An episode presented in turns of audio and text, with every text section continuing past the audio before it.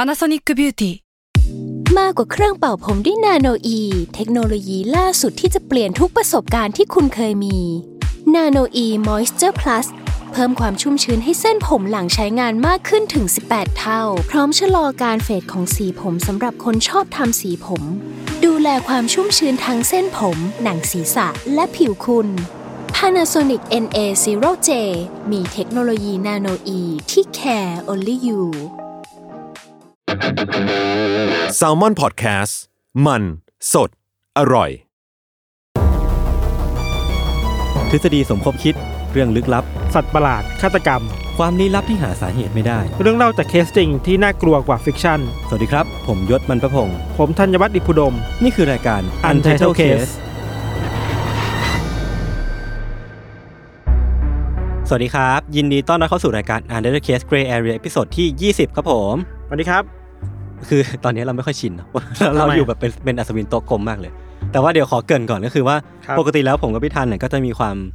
ชอบคุยกันแล้วกัน ถึงเรื่องแบบพวกหนังที่อ่ะเป็นหนังไซไฟ ครับ เออเราก็เคยคุยกันหลาย ๆ เรื่องอะไรเงี้ย แต่ว่าจริง ๆ ก็คือต้องต้องมอบไว้ก่อนต้องยอมรับไว้ก่อนแล้วคือผมมาเป็นคนที่ดูหนังน้อย คือถ้าถ้าสมมติว่าใครฟังมาตั้งแต่ต้น ๆ รายการเนี่ยตั้งแต่ต้น ๆ ซีซั่นแรกอะไรเงี้ย ครับ ก็จะรู้ว่าเออผมดูหนังน้อยจริง เออผมก็น้อยเหมือนกัน แต่พี่ธันเนี่ยเป็นคนดูหนังเยอะมาก เป็นคนมีความรู้รอบรู้ แบบทุกศาสตร์ทุกด้านอะไร ไม่มี เงี้ยนะ ความ ครับ จริงใจเลยเกิดขึ้นในห้องอย่าง นี้ เพราะฉะนั้นวันเนี้ยถ้าเราว่าเราจะคุยให้มันเชิงลึกมากขึ้นเนี่ยหรือ ครั ว่า บ อยากที่จะดีฟดิฟไปกับมันมากขึ้นเนี่ย อืม ก็เลยเชิญแขกรับเชิญมา ครับ ซึ่งวันเนี้ยมีคนหนึ่งเป็นคนที่เราให้ให้ค่าเขาเป็นปรมาจารย์ อืม เป็นคนในแง่ของหนังไซไฟกับอีกคนหนึ่งคือ อยากมาคุยด้วย ก็ เป็น แค่ ที่ ด็ก ที่เราเคารพ เปิดประตูเข้ามาก็ ใช่ใช่ เข้ามา ใช่ ด้วยดีกว่า แล้วเขาก็ ครับ เป็นคนที่ไม่รู้เป็น introvert เป็น extrovert หรือว่าเป็นอะไรไม่รู้ ใช่ นะครับ ก็แนะนำตัวได้เลยครับทั้งสองท่าน เอาเริ่มที่พี่โจนี่ก่อนกันเลยครับ ครับ สวัส แต่ ดี เขา ครับ บอกเขาคือโจนี่ อ่าไม่เป็นไร ไม่เปิดช่องให้เขาได้หน้า ขอโท ตัว ษข เล อย โทษขอโทษครับ ผมปรมาจารย์เลยเหรอครับ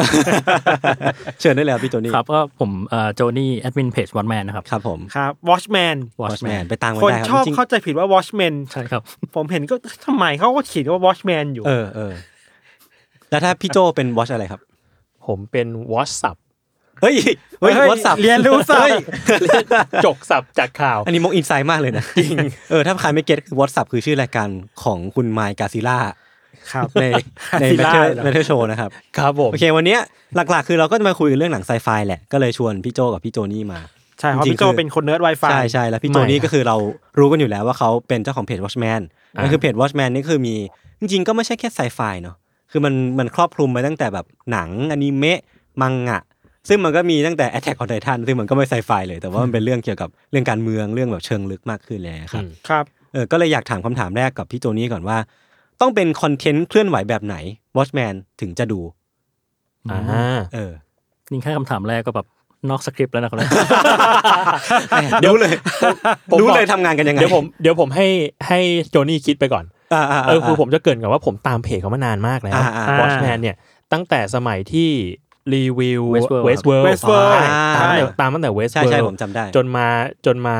เอ่อเกมออฟทรอน อืม เออแล้วก็รู้สึกว่าหนังที่เราหรือซีรีส์ที่เราดูเนี่ย มันตรงกับเพจวอชแมนเยอะมาก ใช่ คือเราสนใจอะไรคล้ายๆกั ใช่ น ใช่แล้วคือตอนนั้นน่ะเวลาพูดถึงซีรีส์อย่าง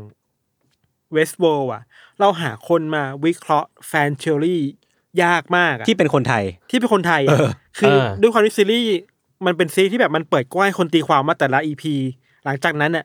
อื มันเกิดอะไรขึ้นนะ อืม อืม เดี๋ยวปะถ้าเราไปดูแบบสื่อต่างชาติอะมันวิเคราะห์กันเป็นรายตอนเลยอะ อืม เออเออ แต่ในไทยเราหายากมันเจอของโจนี่แหละ อาจจะมีแหละ แต่เราก็ไม่เจอเรามาเจอของพี่ ไม่เจอ โจนี่แทนอะไรเงี้ยครับ ครับ เออเนี่ยก็เลยอยากรู้ว่าคือซีรีส์แรกที่ของเพจน่ะก็เป็น อืม ไซไฟแหละ อืม เออก็เลยอยากรู้อย่างที่ยศถามนั่นแหละ ครับ ผมกลับมาแล้วครับ ครับ คุณหมดเวลาคิดแล้วครับ คุณพี่โจนี่ ก็คือคำถามว่า ต้องเป็นแบบคอนเทนต์เคลื่อนไหวแบบไหน จริงๆไม่จำกัดไม่ต้องจำกัดแค่เคลื่อนไหวก็ได้ครับต้องเป็นคอนเทนต์แบบไหนเพจ Watchman ถึงเลือกดู อืมจริงๆ ผมว่าผมค่อนข้างจะตามใจตัวเองประมาณนึงครับ อืม คือมีมี ครับ ความแบบแม้กระทั่งตัวผมเองก็ไม่ใช่ว่าจะเดาออกว่าตัวเองจะเขียนอะไร อ่า ใช่แต่ว่าเหมือนถ้าสมมติผมรู้สึกว่าเอ้ยเรื่องนี้มันถูกชะตาหรืออะไรอย่างเงี้ย อืม ก็ อืม ก็จะรู้สึกก็รู้สึกอ่าอยากลงแรงไปกับมันในการ อ่า เขียนบทความประมาณนั้นก็อย่าง ครับ บางครั้งก็จะเป็น The Queen Gambit ใช่ไหมครับ อ่าอ่า ที่เห็นว่า ใช่ใช่ ดราม่าอะไรอย่างเงี้ย อือฮึ แต่ว่าส่วนใหญ่ก็จะให้ความสนใจกับพวกไซไฟอะไรพวกนี้ อืม เป็นเป็นหลักมากกว่า อือฮึเรียกว่าถ้าแบ่งสัดส่วนนะพี่โจนี่ พี่จะดูหนังไซไฟประมาณกี่เปอร์เซ็นต์ และอีก 30%อีก 40%อะไรพวกเนี้ยจะจะเป็นหนังประเภทไหนบ้าง คุณไปยุ่งเลยเขา ก็อยากรู้ ก็อยากรู้ เราจะได้ติดตามตามเขาไง โอ้ขอบคุณครับถือถือโอกาสคุยกันแล้วกัน อ่าใช่ใช่จริงๆวันนี้ก็ผ่อนคลายผ่อนคลายพี่โจนี่ชิวๆนี่กูโดนแต่ต้นรายการเลยนะ คือจริงๆผมว่าไซไฟน่าจะเป็นประมาณแบบห้าสิบหกสิบเปอร์เซ็นต์ โอ้ เลยอะค ก็ รับ ถือว่าเยอะนะ ใช่ครับ เออ ก็จะเพ่งเล็งแนวนี้เป็นพิเศษคเลรั ย บ เช่นแบบพวกดาร์กฟาวเดชันอะไรอย่างเงี้ย แล้วก็ที่เหลือก็จะเป็นแนวดราม่าอาชญากรรมหรือว่า อืม แล้วแล้วแต่ว่าหนังเขาลง อือหือ เป็นเป็นหนังเรื่องอะไรหรือซีรีส์เรื่องอะไรด้วยอะไรเงี้ยครับ อ่าอ่า ใช่ อ่าโอเค งั้นช่วยเล่าให้ฟังเร็วๆหน่อยละกันครับว่าช่วงเนี้ยที่ผ่านมาประมาณอาทิตย์ที่ผ่านมาอะไรเลยดูดูอะไรไปบ้างแล้วแบบชอบเรื่องไหนบ้างที่อยากจะพูดถึงเป็นพิเศษใน อืม ช่วงที่ความทรงจำมันยังสดๆอยู่ อืม อืมที่อาทิตย์ที่ผ่านมาเลยก็ดูข่าวแอดลาสครับ โอ้ย คือ ผมไม่เคยดูซะด้วย แต่มันก็หนังเก่าปะ หนังเก่า ใช่ใช่ หนัคงเก่า รับ เลย คือด้วยความที่อ่าหนัง The Matrix Resurrection นะครับ อ่ามัครับมันมันจะเป็นเขาเรียกว่าอะไรนะครับอ่ะภาคภาคสี่อะครับ อ่า ของ The อืม Matrix ครับ จะเขียนบทโดยเดวิดมิเชลที่เป็ อื น ม คนเขียนข่าวแอดลาสผมก็เลย อืม รู้สึกว่าเอออยากแบบกลับไปสำรวจสไตล์เขาอีกครั้ง อืม อะไรเงี้ยใช่ อืม ก็เลยก็เลยกลับไปดู เออแล้วแล้วจริงๆคือพี่โจนี่เคยดูก่อนดูก่อนหน้านี้มานานมากแล้วใช่ไหม ใช่ใช่ครับ คือดูตั้งแต่ตอนตอนมันออกเลยครับ2012 ได้ อ่า อืม อ่า ก็เลยถือโอกาสดูอีกรอบหนึ่ง ผมชอบมากครับแอนลาส ใช่ไหมครั เอบ อ ชอบแบบมากมาก มันมันเป็นหนังที่เส้นเรื่องมันทับกัน มีรู้กี่เลเยอร์เนาะ ใช่ครับประมาณหกหกไทม์ไลน์ได้ หก ครับ timeline แล้วเขาเล่า เนอะ ตัดสลับอะไร อืม ควรดูไหมควรดูไหม ๆควรดูนะ ควรดูควรดู คือเหมือนว่าเรื่องมันคือมันจะเป็นนิยายมาก่อน อืม ซึ่งผมเคยอ่านนิยาย นิยายมันจะเป็นแบบเรื่องที่มันดูไม่เกี่ยวกันอะเอออไม่เกี่ยวกันหกเรื่อง แต่ว่าหนังอะเอามาเขียนบท แล้วก็ร้อยเรียงใหม่ อ๋อ ให้มันกลายเป็นเรื่องที่ อันเหรอ พาราเลลกัน แล้วก็เล่าคลายแม็กซ์ไปด้วยกัน อ๋อเหี้ยเก่ง เออโดยที่เหมือนกับตีความว่าทั้ง 6 เรื่องเนี้ยมันเป็นแบบภพ เกิด ชาติต่างๆ กัน อ๋อ ของตัวละคร เออเออน่าสนใจ เออมันเลยมี ค ความ วามแบบตีความจากหนังสือมา อืม กลายเป็นหนังเป็นอีกแบบนึงอ่ะ อืมอืม ครับ อืมอืม ครับ อ่ะแล้วแล้วมีอีกไหมพี่นอกจาก Cloud Atlas เป็นซีรีส์เป็นอะไรอย่างงี้ก็ได้นะครับ ซีรีส์ล่าสุดก็เป็น Foundation นะครับ อ่าใน Apple อืม TV สถาบัน Plus สัปปนาใช่ ใช่แล้วแล้วมันตอนนี้มันจบยังเนี่ยคือผมมาตัวผมเองดูไปสองตอน อืม เออ จบจบแล้วครับ จบแล้วใช่ไหม ใช่ครับ ประทับใจไหมพี่ อืมผมจะบอกว่าฉากฉากจบประทับใจมากเลย อ่าฮะ แต่ว่า อืม แฟนนิยายค่อนข้างจะเสียงแตกแตกไปสองเสียงอะครับ อ๋อ ใช่คือเขาจะมองว่ามันจะเป็นเหมือนมัลติเวิร์สไปเลยอะของ อือฮึ ของนิยายไปเลย อือหือ ใช่เขาจะมีความเหมือนเอาแค่ชื่อตัวละครสถานที่อะไรพวกเนี้ยมา อืม ใช่ เออเหมือน เขาจะเรียกกันว่ายำอะ เหมือนตัวเอกก็ก็เป็นในในหนังนิยายก็จะเป็นผู้ชาย ใช่ ตัว ครับ ในหนังก็จะเป็นผู้หญิงไปเลย ใช่ อะไรอย่างเงี้ยเนาะ ใช่ แล้วส่วนตัวพี่โจนี่เองอ่ะชอบไหมแบบ รู้สึกว่ารู้สึกยังไงกับการที่เขาแบบเอาต้นฉบับมาดัดแปลงอย่างนี้ เออ รู้สึกว่ามันเป็นความใหม่ หรือว่ามันคือความไม่เคารพหรือว่าพี่โจนี่คิดว่ายังไงบ้าง คือคือเวลาผมเป็นแฟนนิยาย อืม เรื่องไหนอะครับ ครับ ผมก็อยากได้แบบดูดูที่ดู adaptation ที่มันมีความซื่อตรงต่อต้นฉบับอะไรเงี้ยเนาะแต่ว่าด้วยความที่เอ่อ foundation เป็นเรื่องที่ผมไม่เคยอ่านมาก่อนอะ อืม ก็เลยส่วนตัวก็เลยมองว่ามันเป็นเรื่องดี อือหือ ที่จะเป็นการตีความใหม่ อืม ใช่แล้วแล้วมันก็มีหลาย ๆ อย่างที่ที่มันฉีกไปจากเดิมที่แม้แต่คนที่อ่านนิยายมาสุดท้ายเขาก็ยอมรับอะครับ อืม ว่า ครับ ว่ามันเอ้ยแหวกจริง อย่างเช่นเรื่องเอ่อกษัตริย์ล่างโคลนเอ้ย อ่า จักรจักรพรรดิล่างโคลน ที่มี ครับ สามสามคน ใช่ เป็น ใช่ คนละช่วงอายุกั ใช่เป็นช่วงอายุกัน อันนี้ก็เก่งเนาะ เก่ง เออคือแบบโหคิดได้ไงวะ ใช่ใช่ อ๋อนี่คือในนิยายไม่มีเหรอ ไม่มี ไม่มีครับผม โอ้ ครับ เก่ง เก่ง เก่งจริง ๆ เก่งจริง เอออัๆอันนี้ ต้องยอม ด้วยด้วยความที่หนังที่โจนี่เล่าแบบดูมาเรื่องล่าสุดหลายๆเรื่องอะจริงๆครับอดัสมันก็มีความเป็นไซไฟ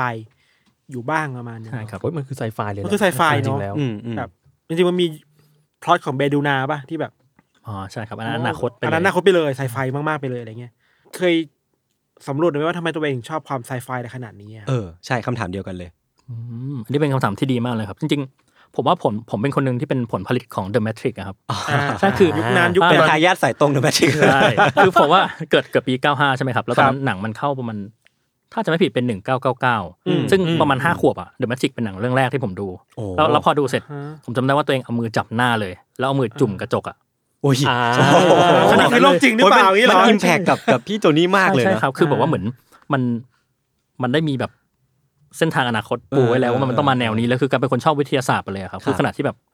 เพื่อนไปเตะบอลกันคือผมดูแมลงอะไรเงี้ย อืมอืม แล้วก็กลายเป็นคนเหมือนชอบตั้งคำถามนู่นนี่อะไรไปเลยใช่ อ่าโอ้ยงั้นแปลว่าประตูแรกของพี่โจนี่สู่ แมทริก เออสู่ความเป็นไซไฟอ่ะมันคือหนังแมทริกซ์เนาะแต่ว่าสิ่งที่พี่โจนี่เลือกจับมันอ่ะมันไม่ใช่ความแอคชั่นของมัน แต่เป็นความวิทยาศาสตร์ของมันถูกปะ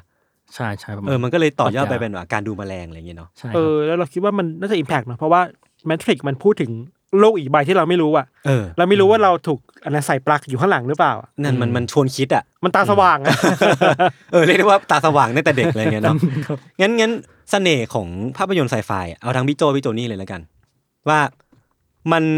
มันคือความวิทยาศาสตร์อย่างเดียวหรือเปล่า หรือมันคือความเอาวิทยาศาสตร์มาประยุกต์ดัดแปลง หรือว่าอะไรมันคือเสน่ห์ของภาพยนตร์ไซไฟในความคิดของทั้งคู่บ้างครับ อืมผมผมมองว่าไซไฟมันคือ จะให้ความจำกัดความมันกันเดียวเป็นเป็นการจินตนาการจินตนาการถึงโลกที่มันมีเงื่อนไขที่แตกต่างไปจากโลกของเราอะครับ ครับ เงื่อนไขสิ่งแวดล้อม สิ่งมีชีวิตเทคโนโลยี แล้วก็จะพูดเรื่องปรัชญาการเวลาตัวตน อืมอืม อะไรพวกนั้น ซึ่ง อืม คำถามพวกนี้มันก็เข้าข่ายในพวกอภิปรัชญาครับ อ่า ในทางฟิสิกส์ ครับ ใช่ อืมอืมอื ใช่ ม แล้วก็ชอบพอพอได้ฟังอะไรพวกนี้มันก็จะเป็นการที่เอ่อ my bro อะครับ อ่า Moment my bro Moment มา my เรื่อยๆ bro อะไรเงี้ยเนอะ อยากรู้จากตัวนี้เพิ่มเติมนิดนึง อ่า อะ่ะ เมื่อกี้พอพูดถึงเมทริกอะแล้วอยากรู้ว่าอะไรในเมทริกตอนนั้นอะที่มันแบบที่มันตรึงใจเรามากๆเลยอะ เออเออ พอจะ อืม พอจะเล่าเป็นดีเทลบ้างได้ไหม เป็นฉากก็ได้เป็นเอลเมนต์บางอย่างก็ได้ เออ ตอนนั้นคือตอนห้าขวบใช่ไหมครับ ใช่ ใช่ ใช่ ใช่ ใช่ ใช่ หรือว่าหลังจากนั้นด้วยก็ได้ฮะ ห้าม คือ ห้ามขี้โกงเอาตอนโตมานับมานับนะเอาต อ๋ อน อได้ เด็กเลย ได้ได้ คือเราแค่อยากรู้ว่าอะไรที่มันแบบมันตรึงใจเรา ถ้าตอนนั้นจำได้ว่ามันจะมีฉากที่นีโอเอาเอานิ้วเลือกยาครับเลือกยาก่อน อ่าอ่า ใช่ อ่า สาม ครับ แล้วก็เอานิ้วจุ่มเข้าไปในกระจก แล้วมันก็จะใช่คือ มันยืดออกมา ใช่ครับกับปลาหมึกหุ่นจนต์ อ่า ปลาหมึกเซนติเนล ตัวหุ่นใช่ไหม ใช่ครับ อ่าครับ ใช่ครับรวมถึงการเปิดเผยว่าโลกความจริงเอ่อเราทุกคนกำลังอยู่ในโลกซิมูเลชันอะไรอย่างนั้นนะครับ อืม นี่นี่เป็นสารที่ผมได้รับตั้งแต่ตอนห้าขวบ โอ้โห แล้วก็ใช่ แล้วเราไป explore อะไรมันเพิ่มเติมไหมจากจากตอนที่มันแบบโอ้มันมันทัชเรามากๆในตอนนั้น เออเออเอออยากรู้ว่าเด็กห้าขวบอะจะ explore อะไรกับกับสิ่งเหล่านี้ที่เพิ่งค้นพบมาบ้างอะ explore คือด้วยความที่ตอนนั้นมันอาจจะยังไม่ได้มีอินเทอร์เน็ตหรืออะไรอย่างเงี้ยครับ ครับ แล้วก็บ้านก็จะแบบพ่อก็จะชอบซื้อการ์ตูนอะไรมากลายเป็นว่าผมก็แค่นั่งอ่านมังงะกับใครหัวเราะไปวันๆเฉย อ่า ๆแต่ว่าเวลาเวลาอยู่ในห้องเรียนนะครับ ก็จะเอ่อเวลาครูถามเรื่องวิทยาศาสตร์อะไรเงี้ยคือใช่ไม่ใช่ผมก็จะยกมือตอบไปก่อนหรือว่าจะยกมือถามเขาตลอด อืม ใช่เพราะว่าก็บางครั้งก็จะถามเรื่องหนึ่งแมทริกในคาบคาบเรียนเหมือนกัน โอ้ อ๋อเหรอได้ มี คำตอบ มี ไหม มีคนตอบไหม ก็บอกว่าครูไม่ได้ดู จบโถ จบออกจากวงการ ออกจากวงการ แล้วพอ จบวงการ โตมาแล้วย้อนกลับไปดูมันอีกรอบอะเรามองด้วยสายตามันเปลี่ยนไปไหมครับ อืม คือเปลี่ยนไปไหม ถ้านับนับจากรอบแรกที่ตอนห้าขวบ ครับ ก็เปลี่ยนไปเยอะเยอะเหมือนกันครับ อืม ก็คือเหมือน ผมว่าในทุกครั้งที่เราดูหนังเรื่องเดิมซ้ำอะครับไม่ว่าจะเป็นหนังหรือซีรีส์เราจะมีการเอ่อมองไปที่รายละเอียดที่ ครั้งที่แล้วเรายังไม่ได้โฟกัสมากพอครับ อืม ยิ่งยิ่งยิ่งดูหลายรอบก็จะยิ่งแบบว่าเหมือนประกอบกันครบเป็นจิ๊กซอว์เห็น ครับ เต็มภาพมากขึ้น ฉะนั้น ครับ ก็ดูเดอะแมทริกหลายรอบอยู่เหมือนกันนะครับ อืม อืม ใช่ครับ เคยนับไหมว่ากี่รอบ ประมาณถ้าเอาเป็นไตรภาคกับเอ็นเมทริกด้วยก็ อืม วนไปสี่รอบได้ครับ ก็เยอะ โอ้ นะ โห ก็ เย เยอะ อะ นะ เยอะ แต่แต่ดูทุกครั้งไม่ไม่เคยเบื่อเลยนะครับ ชอบใช่ไหม ชอบครับชอบ ผมก็ไม่เคยเบื่อนะผมชอบฉากตุสู้กันนะดูแบบไม่มีอะไร เดี๋ยวแมทริกเหรอ อ่ะในแมทริก โอเค ที่คุณมาขัดจังหวะอะไรบทสนทนานี้มันกำลังไปได้ราบรื่น ขอ วะ โทษขอโทษขอโทษแล้วแล้วนอกจากเดอะแมทริกอะมีอะไรบ้างที่เมื่อกี้พี่โจนี่พูดคอนเซปต์เรื่องของการย้อนกลับไปดู ก็เลยอยากรู้ว่ามีเรื่องอื่นนอกจากแมทริกที่ย้อนกลับไปดูบ่อยไหม ย้อนกลับไปดู อีกเรื่องนอกจากเดอะแมทริกก็จะเป็นเอ่อเวสเวิร์อะครับ อ่า อ่า อุ๊ยแต่เวสเวิร์ตอนหนึ่งมันก็ใช้เวลาเยอะมากเลยนะ ใช่ครับ คือเหมือนทุกครั้งที่ซีซั่นใหม่จะมาผมก็ ครับ ตอนแรกก็ดูหนึ่งซีซั่นใช่ไหมครับพอสองจะมาก็ดูหนึ่งสองแล้วก็เป็นหนึ่งสองสาม อืมอืมอืม ก็ประมาณ มันเป็นเพราะพี่ต้องดูหนังเพื่อไปเขียนบทความด้วย เอ ปะ่ะ อ มันก็เลยต้องต้องดูหนังด้วยจิตที่ตั้งมั่นเป็นพิเศษอะไรอย่างงี้ป่ะ ใช่ก็ประมาณนั้นเลยครับ เออ คือจากจากที่ชอบแบบคือผมจะเป็นคนกอดอก แล้วก็เพ่งกับมันไปอยู่แล้วด้วยอะแล้วยิ่งแบบว่ายิ่งต้องเอาไปเขียนอะไรอย่างงี้ก็ยิ่งแบบว่าเป็นพิเศษใช่ครับ โอ้โห มันก็จะแบบว่าสังเกตเมสเซจอะไรได้หลายอย่าง เออเออเดี๋ยวเดี๋ยวค่อยวกกลับมาเรื่องนี้ดีกว่อนผม ครั ว่า บ น่าสนใจมากเลยการที่แบบดูหนังเพื่อนำไปวิเคราะห์นำไปเขียนบทความต่ออะไรเงี้ยผมว่ามันเป็นเรื่องยากเหมือนกันนะเออมันไม่ใช่ว่าจะดูแบบผ่อนคลายแล้วเล่นมือถือไปแบบเราได้อะแต่มันต้องดูแล้วอาจจะต้องจดด้วยอะไรอย่างงี้เนาะ ดูดูอย่างเดียวเลยครับ อ๋อเหรอแล้วก็ ใช่ มานั่งมานั่ง เพราะว่าถ้าจด ลึก เราอาจจะ ท แบ งำ บว่าเหมือนเขาเรียกว่า อาจจะยังสมาธิไม่พอผม อ่า รู้สึกว่าเฮ้ยถ้า อ่า ผมจะเป็นคนที่ดูแล้วจำในหัว แล้วก็ไม่ เออ ไม่เขียนอะไรเลย โอ ใช่ เค จะจะพิมพ์อย่างเดียว เดี๋ยวค่อยเดี๋ยววกกลับมาแล้ว ค กั รั น บผม อือฮึพี่ไทยมีคำถามอะไรก่อนปะ ไม่มีครับ โอเค แล้วองค์ประกอบไหนในหนังไซไฟที่อ่ะดึงดูดความสนใจพี่โจนี่มากเป็นพิเศษ เอาเลยเรียกว่าเป็นพล็อตละกัน คืออาจจะเป็นหนังไซไฟแบบที่เป็นดิสโทเปียหน่อย หรือว่าเป็นพล็อตแบบมีสปีชีส์แปลกๆ หรือว่าแบบไปเจอมแมลงมันแบบแมลงสาบต่างดาวอะไรเงี้ย เออเป็นพล็อตแบบไหนที่พี่โจนี่จะชอบที่สุด Terraforma เทอร์ลาฟอร์มา อืมยากนะครับคำถามเนี่ย เออเออ คือต้องบอกว่า ยิ่งถ้าขึ้นชื่อว่าเป็นไซไฟอ่ะผม ครับ สนใจหมดเลยไม่ว่าจะเป็นอ่า แบบไหน แนว ใช่ไหม ใช่แนวแนวซิมูเลชันแนวเอ่ออ ม ต่างดาวหรืออะไร อืม ใช่ หรือมีแบบแนวไหนที่ตรงนี้ดูแล้วว่าไม่แล้วเหรอวะเบื่อแล้วมีปะ อย่างนี้คือแบ เพบราะแบ คิด บนี้ กลับ แล้ว เลใช่เหรอยไหม อะไรเงี้ย พล็อดแบบนี้อีกแล้วเหรอ มัน อาจจะไม่ใช่ไม่ชอบอาจจะแบบเริ่มเบื่อแล้วอ่ะ ไม่ไม่มี เยอะจัง ครับ อะไรเงี้ย ไม่มีเลยเหรอ เพราะ ไม่มีเลยเหรอ ผมผมรู้สึกว่าแต่ว่าท่านเป็นหนังเรื่องไหนที่ผมเลือกดูอะครับ อ่า ถ้าเลือกดูจริงๆจะจะเลือกที่เรื่องที่จะไม่ซ้ำอยู่แล้ว ครับ อาจจะเป็นแนวเดียวกันแต่ว่าเมสเซจต่างกันวิธีการเล่าต่างกันอะไรอย่างเงี้ยครับ มีแนวไซไฟที่ชอบไหมแบบชอบหนังย้อนเวลา ชอบหนังโลกซิมูเลชันหรืออะไรเงี้ยมีแบบแนวที่แบบอุ๊ยถ้ามีแนวนี้มาเนี่ยเราอยากดู เออ เออเอาเป็นชื่อพุ่มกับแล้วกัน ได้เลย ได้เลย เช่น ได้เลย อย่างอย่างคริสโตเฟอร์โนแลนอย่างเงี้ยค อ่า รับ อันนี้คืออามัสเลยนะ ใช่ อา คมัรับสเลยใช่ไหม ใช่ เป็นท่านพ่อ เออ คือขอเลือกยึดกับชื่อเป็นเป็นชื่อพุ่มกับ อืม แล้วกันถ้างั้นก็ ครับ อย่างเช่นอย่างเทนเน็ตอย่างนี้คือผมชอบมาก อือื ทำไมเราถึงชอบสไตล์ของผู้กำกับโนแลน ผมรู้สึกว่าเขามีเขามีสไตล์ที่แปลกเลยครับคือผมผมก็ตั้งคำถามว่าถ้าคริสโตเฟอร์โนแลนมาเล่าทำหนังรักอย่างเงี้ยจะจะได้ไหมอะไรอย่างเงี้ย อืม ใช่แต่ว่าผมรู้สึกว่าสสไตล์ของเขาจะชัดเจนตรงที่ว่าเขาจะเล่าเป็นภาพรวม อ่าฮะ ภาพรวมกับมีความประณีตในในการแบบถ่ายทอดหลายๆอย่าง มุม ครับ กล้องบทอะไรอย่างเงี้ยครับเขาจะเวลาเขียนหลายปีตอนที่ผม อืม ใช่บางบางเรื่องก็เป็นแบบห้าปีสิบปีอะไรอย่างงี้ก็มี มันคือความความกลมของบทนะเนาะ ใช่ครับผม อืม ความความมิติแล้วก็ อืม ถ่ายทอดด้วยความซับซ้อนกันเล่าเรื่องขนาดขนาดแบบว่าดันเคิร์กอย่างเงี้ยครับหนังสงครามก็ยัง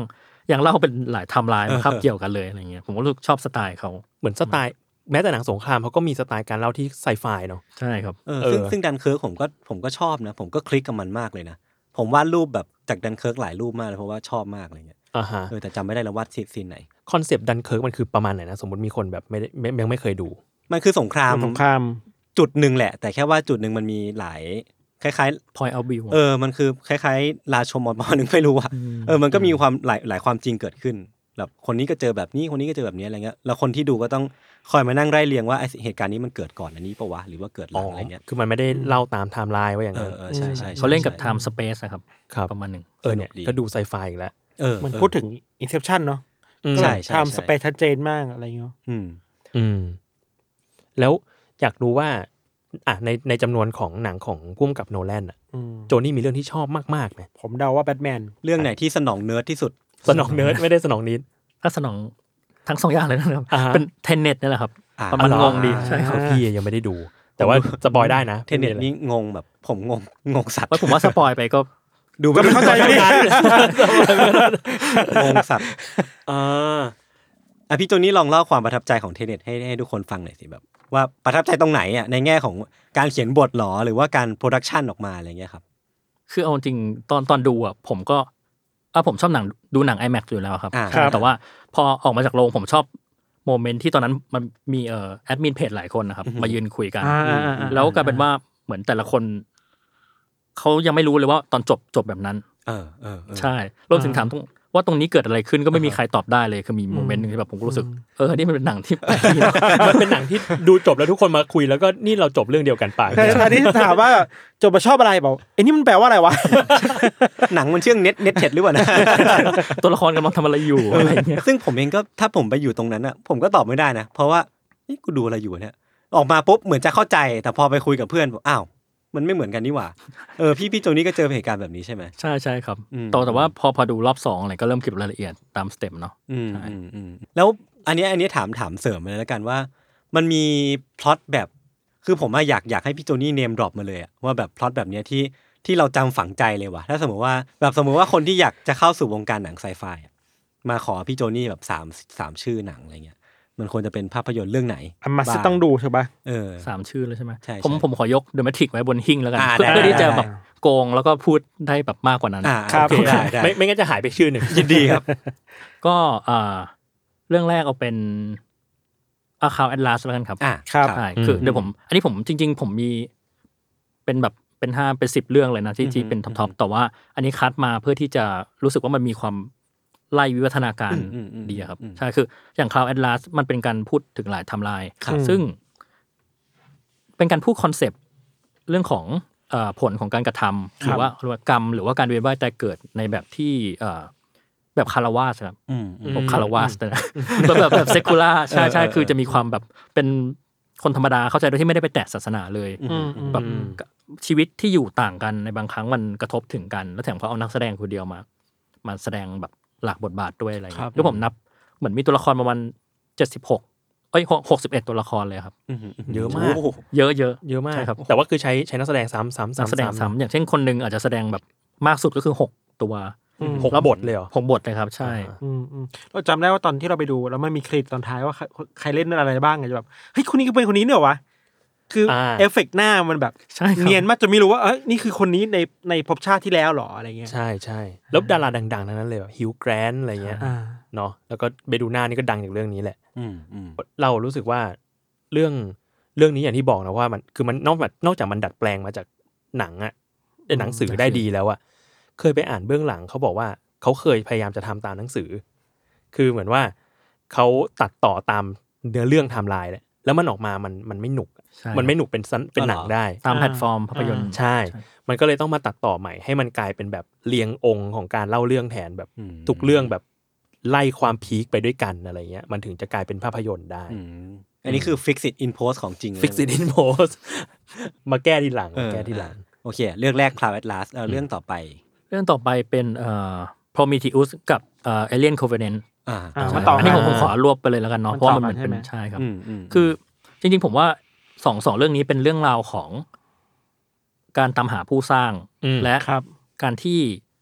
สิ่งที่ถูกสร้างสร้างอีกทีหนึ่งอะครับ อืมอืมอืม ใช่ อืม ก็คือถ้าถ้าเราไล่เรียงคือจะมีเอ่อเอนจิเนียร์ใช่ไหมครับ อืม ที่เหมือนดื่มสารอะไรสักอย่าง แล้วแตกมาเป็นมนุษย์ อืม เป็นสิ่งมีชีวิต มนุษย์สร้างแอนดรอย อืม คือเดวิดแล้วเดวิดก็สร้างสิ่งมีชีวิตอื่นอีกทีหนึง อ่า อ่าใช่ครับ อืม ใช่ซึ่งซึ่งเอ่อผมว่ามันเป็นเรื่องของสายพานวิวัฒนาการ อ่าฮะ ดีอะครับ สุดท้ายแล้วคำถามหนึ่งที่น่าสนใจคือเอนจิเนียร์สร้างเรามาทำไม แล้วใครสร้างเอนจิเนียร์อีกทีหนึ่ง อ่าอ่าอ่า ใช่ มันเป็นเรื่อง มันมีความเป็นปรัชญาอยู่ด้วยเนาะมันไม่ได้แค่ ใช่ ไซ ครับ ไฟที่แบบว่าพูดถึงแค่วิวัฒนาการอะไร อื เงี้ย ม ใช่ครับ อย่างอย่างที่พี่โจดี้พูดมันคืออภิปรัชญาเนาะมันคือการ เออ ตั้งคำถาม ใช่ กับ ใช่ ชีวิตการ Being อะ มีอยู่อะไรเงี้ยเนาะ ใช่ว่าว่าอะไรคือแบบว่า คือหลักฐานของการที่สิ่งมีชีวิตหนึ่งจะมีจิตวิญญาณนะครับ ครับ คือบอกว่า อืม เราต้องไปสร้างสิ่งมีชีวิตอื่นก่อนหรือเปล่า คือใช่คือผมเคยไปอ่านมาเป็นปรัชญาของอะไรไม่แน่ใจนะครับ อืม จำจำไม่ได้เหมือนกันที่มา แต่ว่าเขาพูดว่าเป็นม้าครับ แล้ควรั เขา บ บอกว่าถ้าม้าจะสร้างพระเจ้าในแบบของตัวเอง ก็จะวาดพระเจ้าให้เป็นม้าเหมือนกัน อืม อืม ใช่ ฉะนั้นผมว่ามันน่าสนใจตรงที่ว่าเราจะสร้างสิ่งมีชีวิตที่หน้าตาเหมือนเรา อืม อ๋อ มันคือว่า อ่าอ่าอ่าอ่า เราอาจจะเป็นคนสร้างพระเจ้าขึ้นมาก็ได้ เพราะว่าพระเจ้าในความเชื่อของคนหน้าเหมือนคน ใช่ครับมัว่าอนย่าง มีขอบเขตของความรู้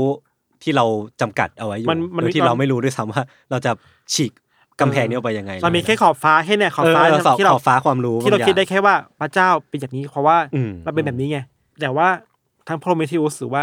คอม e น a นป่ะ ใช่ครับ มันมันพูดถึงว่าเฮ้ยจริงๆ พระเจ้าที่สร้างเรามา มันไม่ได้เป็นแบบเราเว้ย อืมอืมอืมอืม ป่ะมันคนละสปีชีส์หมดเลยเนาะ ใช่ครับ แต่ผมว่าจุดจุดเด่นของเรื่องนี้คือเขาจินตนาการมาใหม่เลยครับ อืม ใช่ อืม โอเค งั้นเรื่องที่สามครับ เรื่องที่สามจริงๆ ผมอยากจะแนะนำ Westworld แต่ว่า อืม ครั ผ บ มว่าก็เมื่อกี้พูดไปแล้วเนาะ อืม เลยเลยอยากพูดถึงอีกเรื่องหนึ่งแล้วกันครับ ได้ ก็คือ Dark ครับ อ่า อ่า พูดผมผมยังไม่ได้ดู เพราะว่ามันไม่ใช่ภาษาอังกฤษอ่ะ เออ แล้วแล้วผมมาติดติดดูแบบซีรีส์ภาษาอังกฤษเพราะว่าเราทำอย่างอื่นไปด้วยได้อะไรเงี้ย อันนี้เราก็แนะนำว่าถึงสปอยก็ไม่เข้าใจเหมือนกัน อ่า ผมดูไปไม่กี่ตอนผมก็ เอ๊ะอะไรนะอะไรนะเรื่องเรื่องมันถึงไหนแล้วนะอ่ะพี่พี่พี่โจนี่ประทับใจดาร์กแค่ไหนแบบแล้วตรงไหนบ้างเลยครับ อืมผมว่ามันมีความเออมันมีความชื่อไทยว่าลูปอลวนครอบครัวอลเวงอะไรแบบนี้เออมัน หรอ ผมว่า นี่ชื่อไทยมันเหรอ อันนี้ผมผมตั้งเองใช่เพราะคิดเมื่อกี้ด้วยครับคือคือมีความรู้สึกว่ามันมีความเอ้ยคนนี้เดี๋ยว คืออย่างมีหลายไทม์ไลน์ ครับ อย่างนี้ด้วยครับ เราเรามันเป็นเรื่องของการเอ่อลักพาตัวย้อนเวลา อืม แล้วมันก็จะมีหลายไทม์ไลน์อ่ะอันนี้เป็น ครับ คร่าวๆแล้วกัน คือผมรู้สึกว่ามันพูดถึงเรื่องลูปกับเจตจำนงเสรี อืมอืม อืม ฟรีวิวได้ได้ดี ครับ ใช่ครับ แล้วก็มีความแบบคือดูรอบเดียวจริงๆก็รู้เรื่องได้นะครับ แต่ว่าใช้สมาธิเดียวครับ ซึ่งซึ่งระดับนี้ก็หายาก อืม ที่มันจะมาจบโดยสมบูรณ์คือ เขาตั้งใจให้มี 3 ซีซั่นแต่แรกแล้วก็ได้ได้ทำครบด้วย ก็เรียกได้ว่าเป็นขึ้นหิ่งอีกอันหนึ่ง ขึ้นให้อีกอันหนึ่งใช่ครับ พี่โจดูปะ ไม่ได้ดู คือรู้สึกว่าคือฟังมาจากหลายที่ Watchman ก็เป็นหนึ่งในนั้น แล้วก็รู้สึกว่า มันเป็นซีรีส์ที่เราต้อง เราต้องมี สมาธิ เราต้องมีสติ โฟกัส ให้มันอะ เออ เรา เราต้องมีสติและสมาธิให้มันอะ แล้วด้วยความ เป็น ด้วยค ฟู วาม ลมาราธอนอ่ะ แล้วด้วยความที่เป็นภาษาเยอรมันป่ะ เยอรมัน เยอรมัน เยอรมันด้วยไม่ทำให้เราไม่สามารถไปทำอะไรอย่างอื่นได้อะ เอ เดี๋ย อ วว่า เออใช่ใช่แบบที่ ถ้าเป็นหนัง ผม ภาษาอังกฤษ พูดะ ยังพอแบบอ่ะลุกไปตรงนี้แป๊บนึงยังฟังรู้เรื่องอยู่ อืม แต่เยอรมันนี่คือแบบมึงต้องนั่งดูจริงๆอะ แต่พี่ทันดูแล้วใช่ไหม ดูแล้วอยู่ ครบ แล้ว สามซีซั่นเลยปะ ครับ คิดว่าตัวเองรู้เรื่อง แค่ไหนอะ ไม่รู้เรื่อง แหม ฟังดูจากสามเรื่องเนี้ย อืม มีคำถามว่าอย่างเอเลนคอเวแนน ครับ กับโพรเมเท e u s อะ อืม ทำไมถึงชอบสองเรื่องนี้คือที่มันเป็นพรีเควลของเอเลียนอะจึงทำไมถึงแนะนำอันนี้คือเอเลียนเนี่ยเรารู้ว่าขึ้นหิ่งไปแล้ว แต่อันนี้มันเหมือนมาทำอีกทีหนึ่ง แล้วก็เสียงการวิจารณ์แตกมากเลย บางคนก็ชอบมาก บางคนก็รู้แบบอะไรวะเนี่ยอะไรเงี้ยก็เลยอยากรู้ว่าทำไมแบบทำไมโจนี่ถึงแนะนำสองเรื่องนี้มากกว่า อืมนี่ผมอยู่ฝั่งที่ชอบมากนะครับ คืออา ผมผมดูเอเลี่ยนมาตั้งแต่เด็กแล้วรู้สึกเฉยๆกับกับหนังเอเลี่ยนทุกภาคเลย อ๋อเหรอ คืใช่ครับ อ่า ก็คืออย่างอย่างภาคหนึ่งก็ดีแหละครับ แต่ว่าดูในเชิงบันเทิงมากกว่า ดู อืม ดูให้มันรู้สึกกลัวเล่นๆนะครับ อืม ใช่แต่ว่าอ่าสำหรับผมรู้สึกตอนแรกคือไม่รู้ว่าพร m เ t ทิอุสมันเกี่ยวกับอะไรตอนนั้นจำได้ว่าตอนนั้นไปดูในโรงแล้วปรากฏว่า อ่า มันมีความไปเชื่อมโยงกันแบบเฉยเลยอะครับ อืม ใช่แล้วก็เรื่องของบรรยากาศความเขาเรียกว่าอะไรนะครับไซไฟฮอร์เรอร์อะไรอย่างเงี้ยครับ อืม อืม ใช่คือคือชอบบรรยากาศแบบนั้น แล้วมันก็นำพาไปสู่การตั้งคำถาม ซึ่งผม ผมมันเป็นคนมีแนวคิดว่ามนุษยชาติมันขับเคลื่อนด้วยการตั้งคำถาม อืม แล้วเราอยู่ที่ว่าเราจะรีแอคกับมันยังไงอะครับแบบจะตอบรับมันจะปฏิเสธมัน อืม หรืออะไรอย่างเงี้ยใช่ซึ่งหนังเรื่องนี้ก็เหมือนจะพาเราไปไกลแบบแบบที่ว่า ไปสู่คำตอบ อืม อืม ซึ่งถึงแม้ว่าตอนนี้จะยังไม่ถึงฝั่งฝันก็ตาม แต่ว่าก็มีความน่าสนใจตรงตรงนี้ ให้เราเห็นเต็มไปหมดเลยใช่ครับ อืม แล้วเวลาดูหนังแล้วมันได้คำถามอะไรแบบนี้มา โจนี่เป็นคนต้องหาคำตอบมันปะจากหนังไซไฟเราเนี่ย บางบางอย่างก็หาบางอย่างก็ไม่หานะครับ เช่น ใช่ เช่น สมมุติว่าเราดู Prometheus คำถามที่เราได้มาคืออะไรแล้วเราหาคำตอบมันหรือเปล่า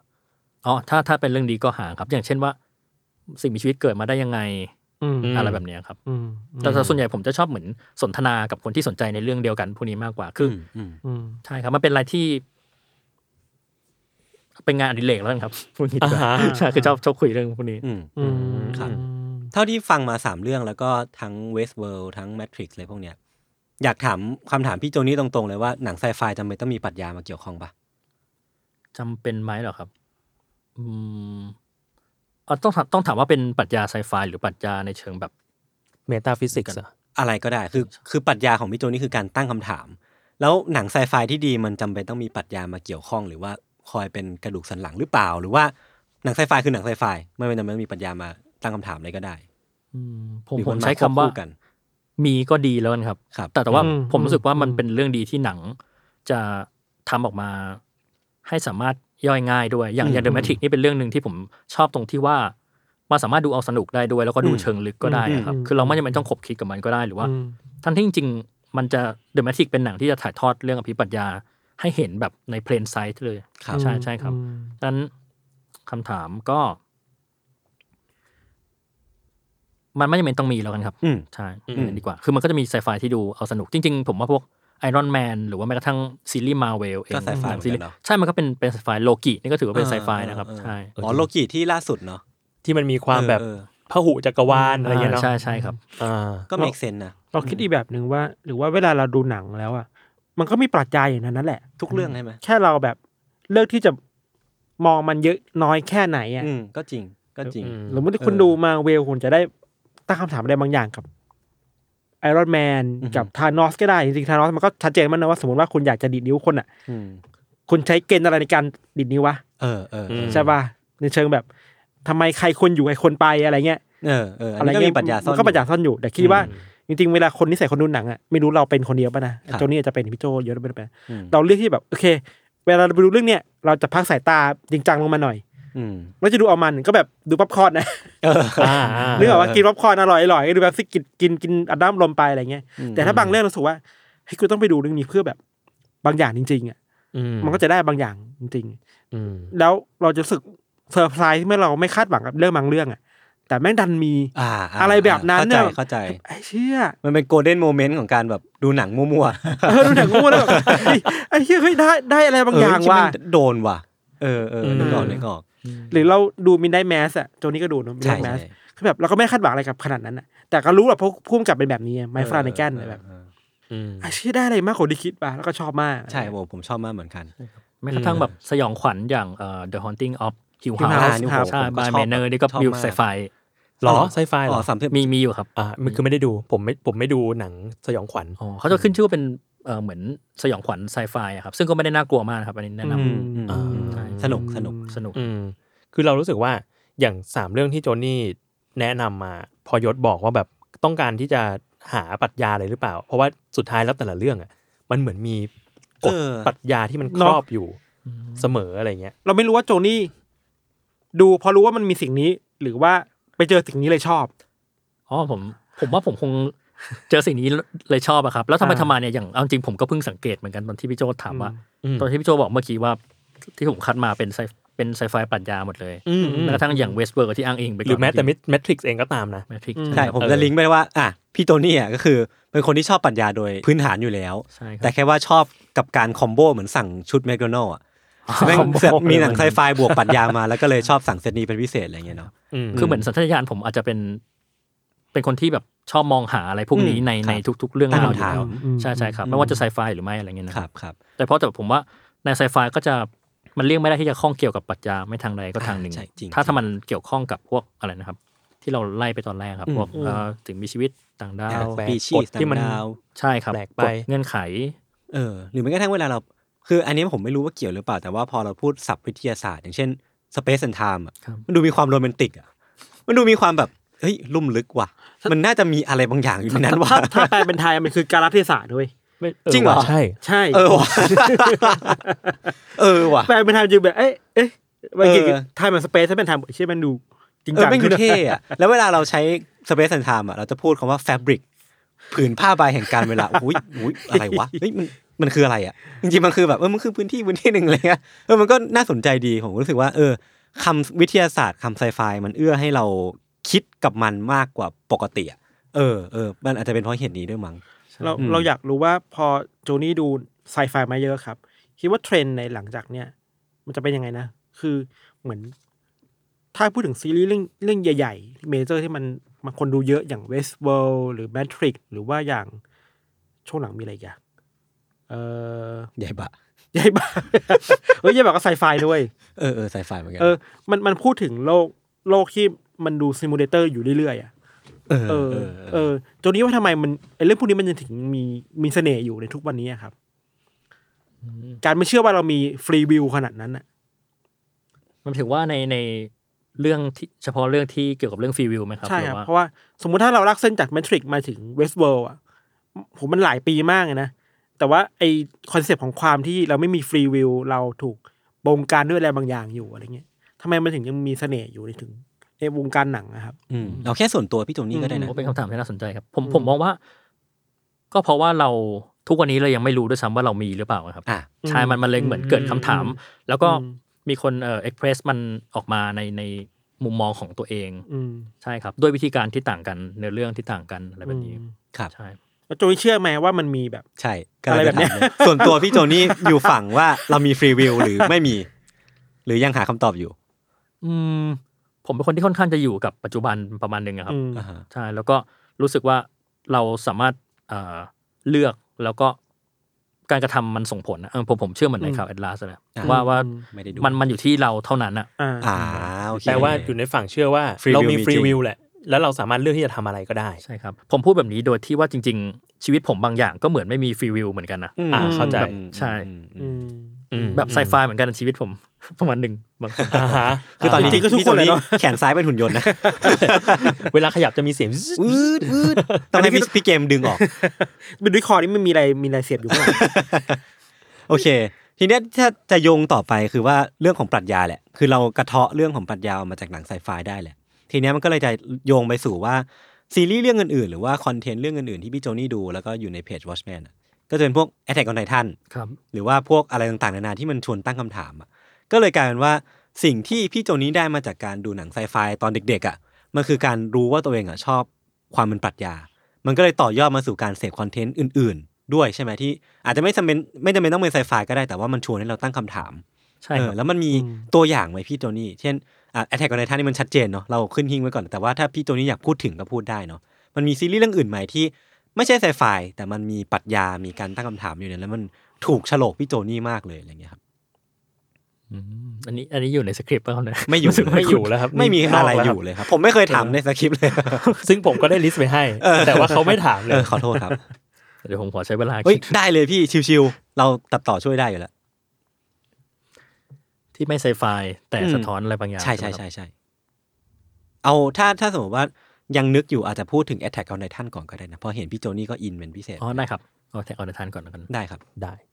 ก็จริงๆผมว่าแท็กออนไททันอะไซไฟนะครับ อ่ะเหรอ ใช่ครับ คือมันมีมีเรื่องของเจต อ๋ จำ อนมั ง น เสรี เออมันมี เต็ เรื่อง มๆประมาณหนึงเลย เออมันมีการทดลองมันมีอะไรนู่นนี่ ใช่ มาเกี่ยวข้องด้วยเหมือนกันนะ การฉุกการฉีดอะไร เออเออเฮ้ย อ่ะสปอยปะเขาไม่รู้ฉีดอะไร แต่ก็ เขาไม่รู้ฉีดอะไร รู้สึกว่ามันมีความมันมีความวิทยาศาสตร์แบบจีเนติก ใช่ครับ เออ เออจีเนติกประมาณนั้นด้วยกันเนาะ ใช่ใช่ เออ ใช่ใช่ ซึ่งซึ่งอย่างที่โจนี่บอกมันก็ไซไฟแหละ มีความ อืม จีเนติกแล้วก็มีความเกี่ยวกับปัจจุบันอนาคต อืม อ่าอ่าอ่า อืม พี่โจนี้ว่า Attack on Titan มันตั้งคำถามเรื่องอะไรบ้างอะแบบค่อยๆ ไล่มาทีละข้อก็ได้ เพราะว่ามันมีซีรีส์หนึ่งของพี่โจนี่อะที่เป็นซีรีส์ยาวมากเลยอะมันมีคำถามอะไรบ้างที่พี่โจนี่ชอบแล้วแบบกระเทาะออกมาได้จากการดู Attack on Titan บ้างอะครับ ซีรีส์หนึ่งที่ยาวมาก ไม่ใช่ไม่หมายถึง Attack on Titan อะ มันมี อ๋ออ๋ อ๋อมันมีมันมี ประเด็นอะไร บทความใช่ไหม เออ บทความ ใช่ครับที่พี่โจนี่เขียนยาวมากเลย อ๋อโอเคครับ ก็ที่ผมนึกออกอย่างแรกเลยคือเรื่องของการหาความจริงอะครับ สุดท้ายมันก็จะวนมาสู่เรื่องของการตั้งคำถามอ ครับ ยู่ดีว่า อืม พอทุกอย่าง ผมว่ามนุษย์ต้องเกิดการตั้งตั้งคำถามตลอดเวลาครับ อืม แต่ว่าใน Attack on Titan มันเป็นการเหมือนสร้าง อันนี้มันเป็นได้ทั้งเชิงรูปธรรมและนามธรรมเลยครับ คือสร้างกำแพงแบบว่าบล็อกความเป็นจริง ยิ่งบอกว่าอยู่ในข้างในใช่ แต่กลายเป็นว่าคนข้างในอะกลายเป็นรู้ดี อืม ใช่แต่คนที่อยู่แบบว่า ริมกับตัว ไททันที่สุดกับไม่รู้อะไรเลย ใช่ อย่างเงี้ยครั โอ้ บ โหไม่ ใช่ รู้ แล้วก็ใช่เพราะผมว่ามันมีอะไรหลายหลายชั้นมาก อืม ใช่ อืมอืมอืม อืมแล้วอยากรู้ว่าอาจจากเนื้อเรื่องเนี้ยต่อมาที่แนวคิดว่าการที่เราบล็อกความจริงบางอย่าง ไม่ให้ทุกคนรู้ ครับ โดยทั่วถึงกันน่ะมันสร้างผลกระทบอะไรต่อสังคมบ้าง พูดทั้งในแง่ตัวละครและในแง่โลกแห่งความจริงด้วยก็ได้นะครับ อืมครับ ก็ในตรงนี้คิดว่ามันทำให้คนบางคนที่กลุ่มข้อมูลมีอำนาจนะครับ ความจริงคืออำนาจ ใช่ครับความจริง อืม คืออำนาจ อืม จะตอนนั้นอ่าอันนี้ไม่ทราบว่าดูกันทุกคนเลย ดู นะค ผ รับ มดูดูหมดแล้ แล้ว วเราสามารถสปอยได้ไหม สปอยได้ ครับ เดี๋ยว อ๋อได้นะครับ เดี๋ยว disclaimer เดี๋ยวผไว้มครับ เตือนไว้เลยว่าสปอยนะฮะที่คุยกันนี่ โอเคครับก็อย่างแบบจริง ๆ คนที่กลายเป็นว่าคนทั้งทั้งเกาะครับ ไม่ไม่ได้รู้ความจริงอะไรเลย เออ อ่า แต่ว่าข้างนอกก็คือเขาสามารถมาโจมตีหรือมา อืม เขาจะมาประทุษร้ายอะไรได้ตลอดเวลา ระหว่างที่คนในเกาะ อืม ก็จะเหมือนไม่มีไม่ได้ยกการ์ดมาป้องกันตัวเอง อืม เท่าไหร่ใช่ อืม แล้วก็รวมถึงคนที่อยู่ข้างในชั้นในสุด อืม ใช่ครับ ผมว่าจุดหนึ่งที่น่าสนใจคือถ้าสมมุติมันไม่มีกำแพง พวกเขาก็ อืม อาจจะไม่ได้เป็นคนชนชั้นสูงต่อไปก็ได้ อืม ใช่คนที่กำลังรันอะไรอยู่ อ่าเพราะว่าเขาเป็นคนที่ถือครองความจริง ใช่ครับ อยู่ ใช่ ใช่ไหม ใช่ครับ ความยิ่งใหญ่ภายในกำแพง อ่า มันถือครองความจริงของในข้างในกำแพงด้วยปะ อ่า ซึ่งจริง ๆ แล้วความจริงเนี้ยมันเป็นเรื่องแบบ โก ธ หก รรมดามากเลยข้างนอก ม อืม ใช่คเอรับ อ คือคนที่อยู่ในชายฝั่งอะรู้หมดเลย แต่คนในเกาะไม่รู้ ไม่รู้อะไรเลย เออ ไม่รู้เลยจริงๆอะ ใช่ เออ งั้นแปลว่าความจริงคือสิ่งที่มีมูลค่าแบบมากเหมือนกันเนาะ ใช่ น ครับ ทั้งในแง่ของการ์ตูนเรื่องนี้กับปัจจุบันแบบโลกของเราจริง ๆ ด้วยอะไรเงี้ยเนอะ ใช่รวมถึง เออเออ มาสะท้อนถึงว่าการบิดเบือนความจริงก็เป็นสิ่งที่อันตรายมากๆเหมือนกันนะครับ คือใคร ใช่ใช่ ใครคุ้มทรโขงนี้เอาไว้ เออ อืม ใช่ อันนี้ไทยท่านหนึ่งประเทศไทยไง ไทยแบบทอสระไอทอยอ แล้วก็ทัน เราจำได้ว่าตัวนี้เคยบอกว่าตัวละครชอบสุดคือไรเนอร์ อ่า ตัวละครที่ผมชอบสุดคือซีกครับ อ้าวจำ อ่า ผิด ไม่ใช่สิงหรอ อ้าว ไม่ใช่ไรเนอร์หรอ ซีกเยเกอร์ครับ ทำไมถึงชอบซีกอะ ทำไมถึงชอบซีคือ ผมรู้สึกอ่าเหมือนเหมือนดูเกม of ฟโทนครับ า คือตอนแรกเราเราจะรู้สึกเหมือนเกลียดชังอะไรบางอย่างกับ อ่า เจมี่แลนนิสเตอร์ อ่า แล้ว อ่า ผมว่าการที่เรามาชอบเขาได้อะ อ่า ก็คือ คน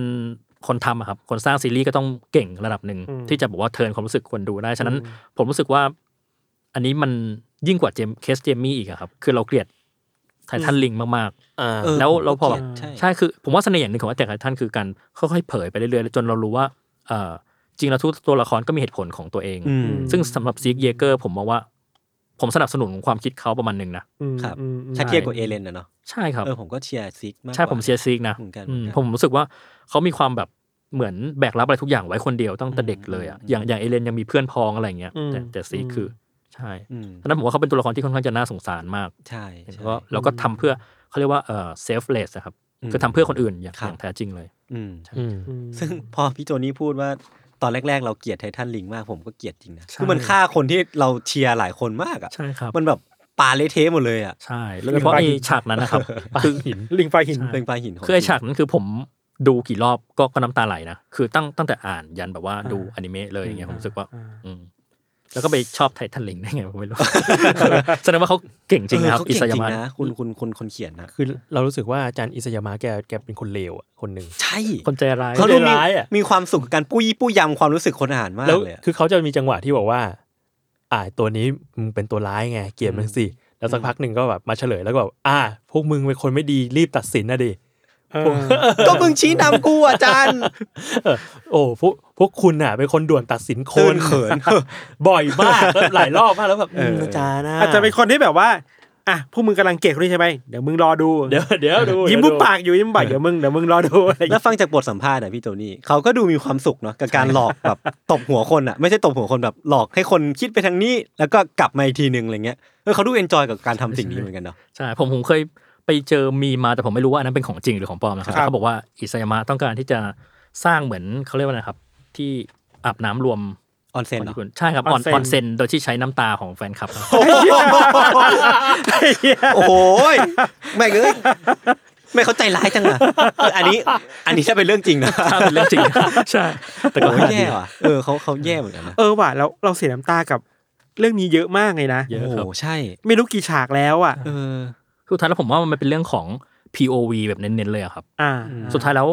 มันจะอย่างตอนแรกเราได้รับรู้ผ่าน POV ของเขาเรียกนะครับเหมือนบุคคลที่หนึ่งประมาณเนี้ยครับคือ ครับ อืม แค่ภายในเกาะแล้วเราก็มองเรามองออกไปเห็นแค่กำแพงกันอยู่ อืม ใช่จนกระทั่งเราค่อยๆออกมาแล้วก็เห็นเป็นตัวละครเยอะๆขึ้น เออใช่ แต่สุดท้ายแล้วมันเป็น เห็นภาพมากขึ้น เห็นแบบของทั้งหมดอะครับ ครับ ภาพรวม universal มันดูเป็นเออจากตอนแรกเราอยู่แค่เกาะเล็ก ๆ ตอนหลังมันมันเป็นโลกแล้วอ่ะ ใช่ มันเป็นสงครามโลกแล้วอ่ะ ใช่ เออเออ นี่ส น่า ป ส อย น ล์ ใจ ปะสปอยล์ ก็มันสปอยอยู่แล้วพี่ทันเราไม่ทันแล้ว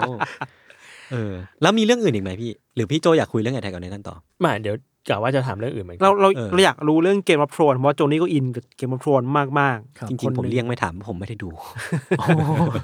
โอ้ แต่คุยกันได้เลย ไม่มีความรู้ใน กลัว เรื่องนี้ กลัวกลัวจะแบบ กลัวจะไปโดนสปอยต่ออะไรเงี้ยแต่ไม่ได้ คุยกันได้เลย ตอบ คุย แบ กับ นได้เลย เกรงใจแล้วกันนะครับ ไม่ต้องก็ได้ จริๆ ไม่ต้องก็ได้ ผ คิดว่า ไม่ต้องก็ได้ ไม่มียศอยู่ในห้องนี้ครับ เออบือบือไป บื้อบื้อบื้อบื้อ ทำไมโจนี่ถึงชอบเกมอัพโทนเนี่ยแบบถ้าถ้าเหตุผลใหญ่ที่สุดที่ชอบเรื่องนี้อะไรเงี้ย ผมผมเล่าถึงที่มาตอนตอนที่ตัดสินใจจะดูก่อนได้ไหมครับ ครับ คือตอนนั้นผมมาเป็นคนหนึ่งที่รู้สึกว่า ถ้าเรื่องไหนมันเป็นกระแสอยู่แล้วอะครับ อืม จะไม่ค่อยสนใจเท่าไหร่คือไม่รู้เป็นอะไรเหมือนกัน แต่ว่า อืม อยู่ดีก็ตัดสินใจดู แล้วก็ดูจนว่าตอนนั้น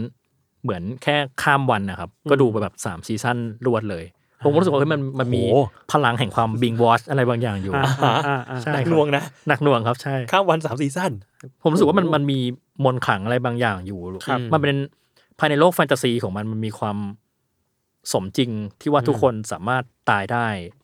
อะไรอย่างเงี้ยครับ ใช่ ระหว่าง อืม จอชอาร์อาร์มาร์ตินกับอิทยามะเนี่ย ใครเลวกว่ากัน ใครสร้างออนเซนได้เร็วกว่ากัน ผมพูดอย่างนี้ดีกว่า ผมว่าจอร์ดอาร์อาร์มาร์ตินเนี่ยสร้างได้ก่อน แต่ว่าจำนวนน้ำตาเนี่ย อาจจะเป็นอาจารย์อิสยามะ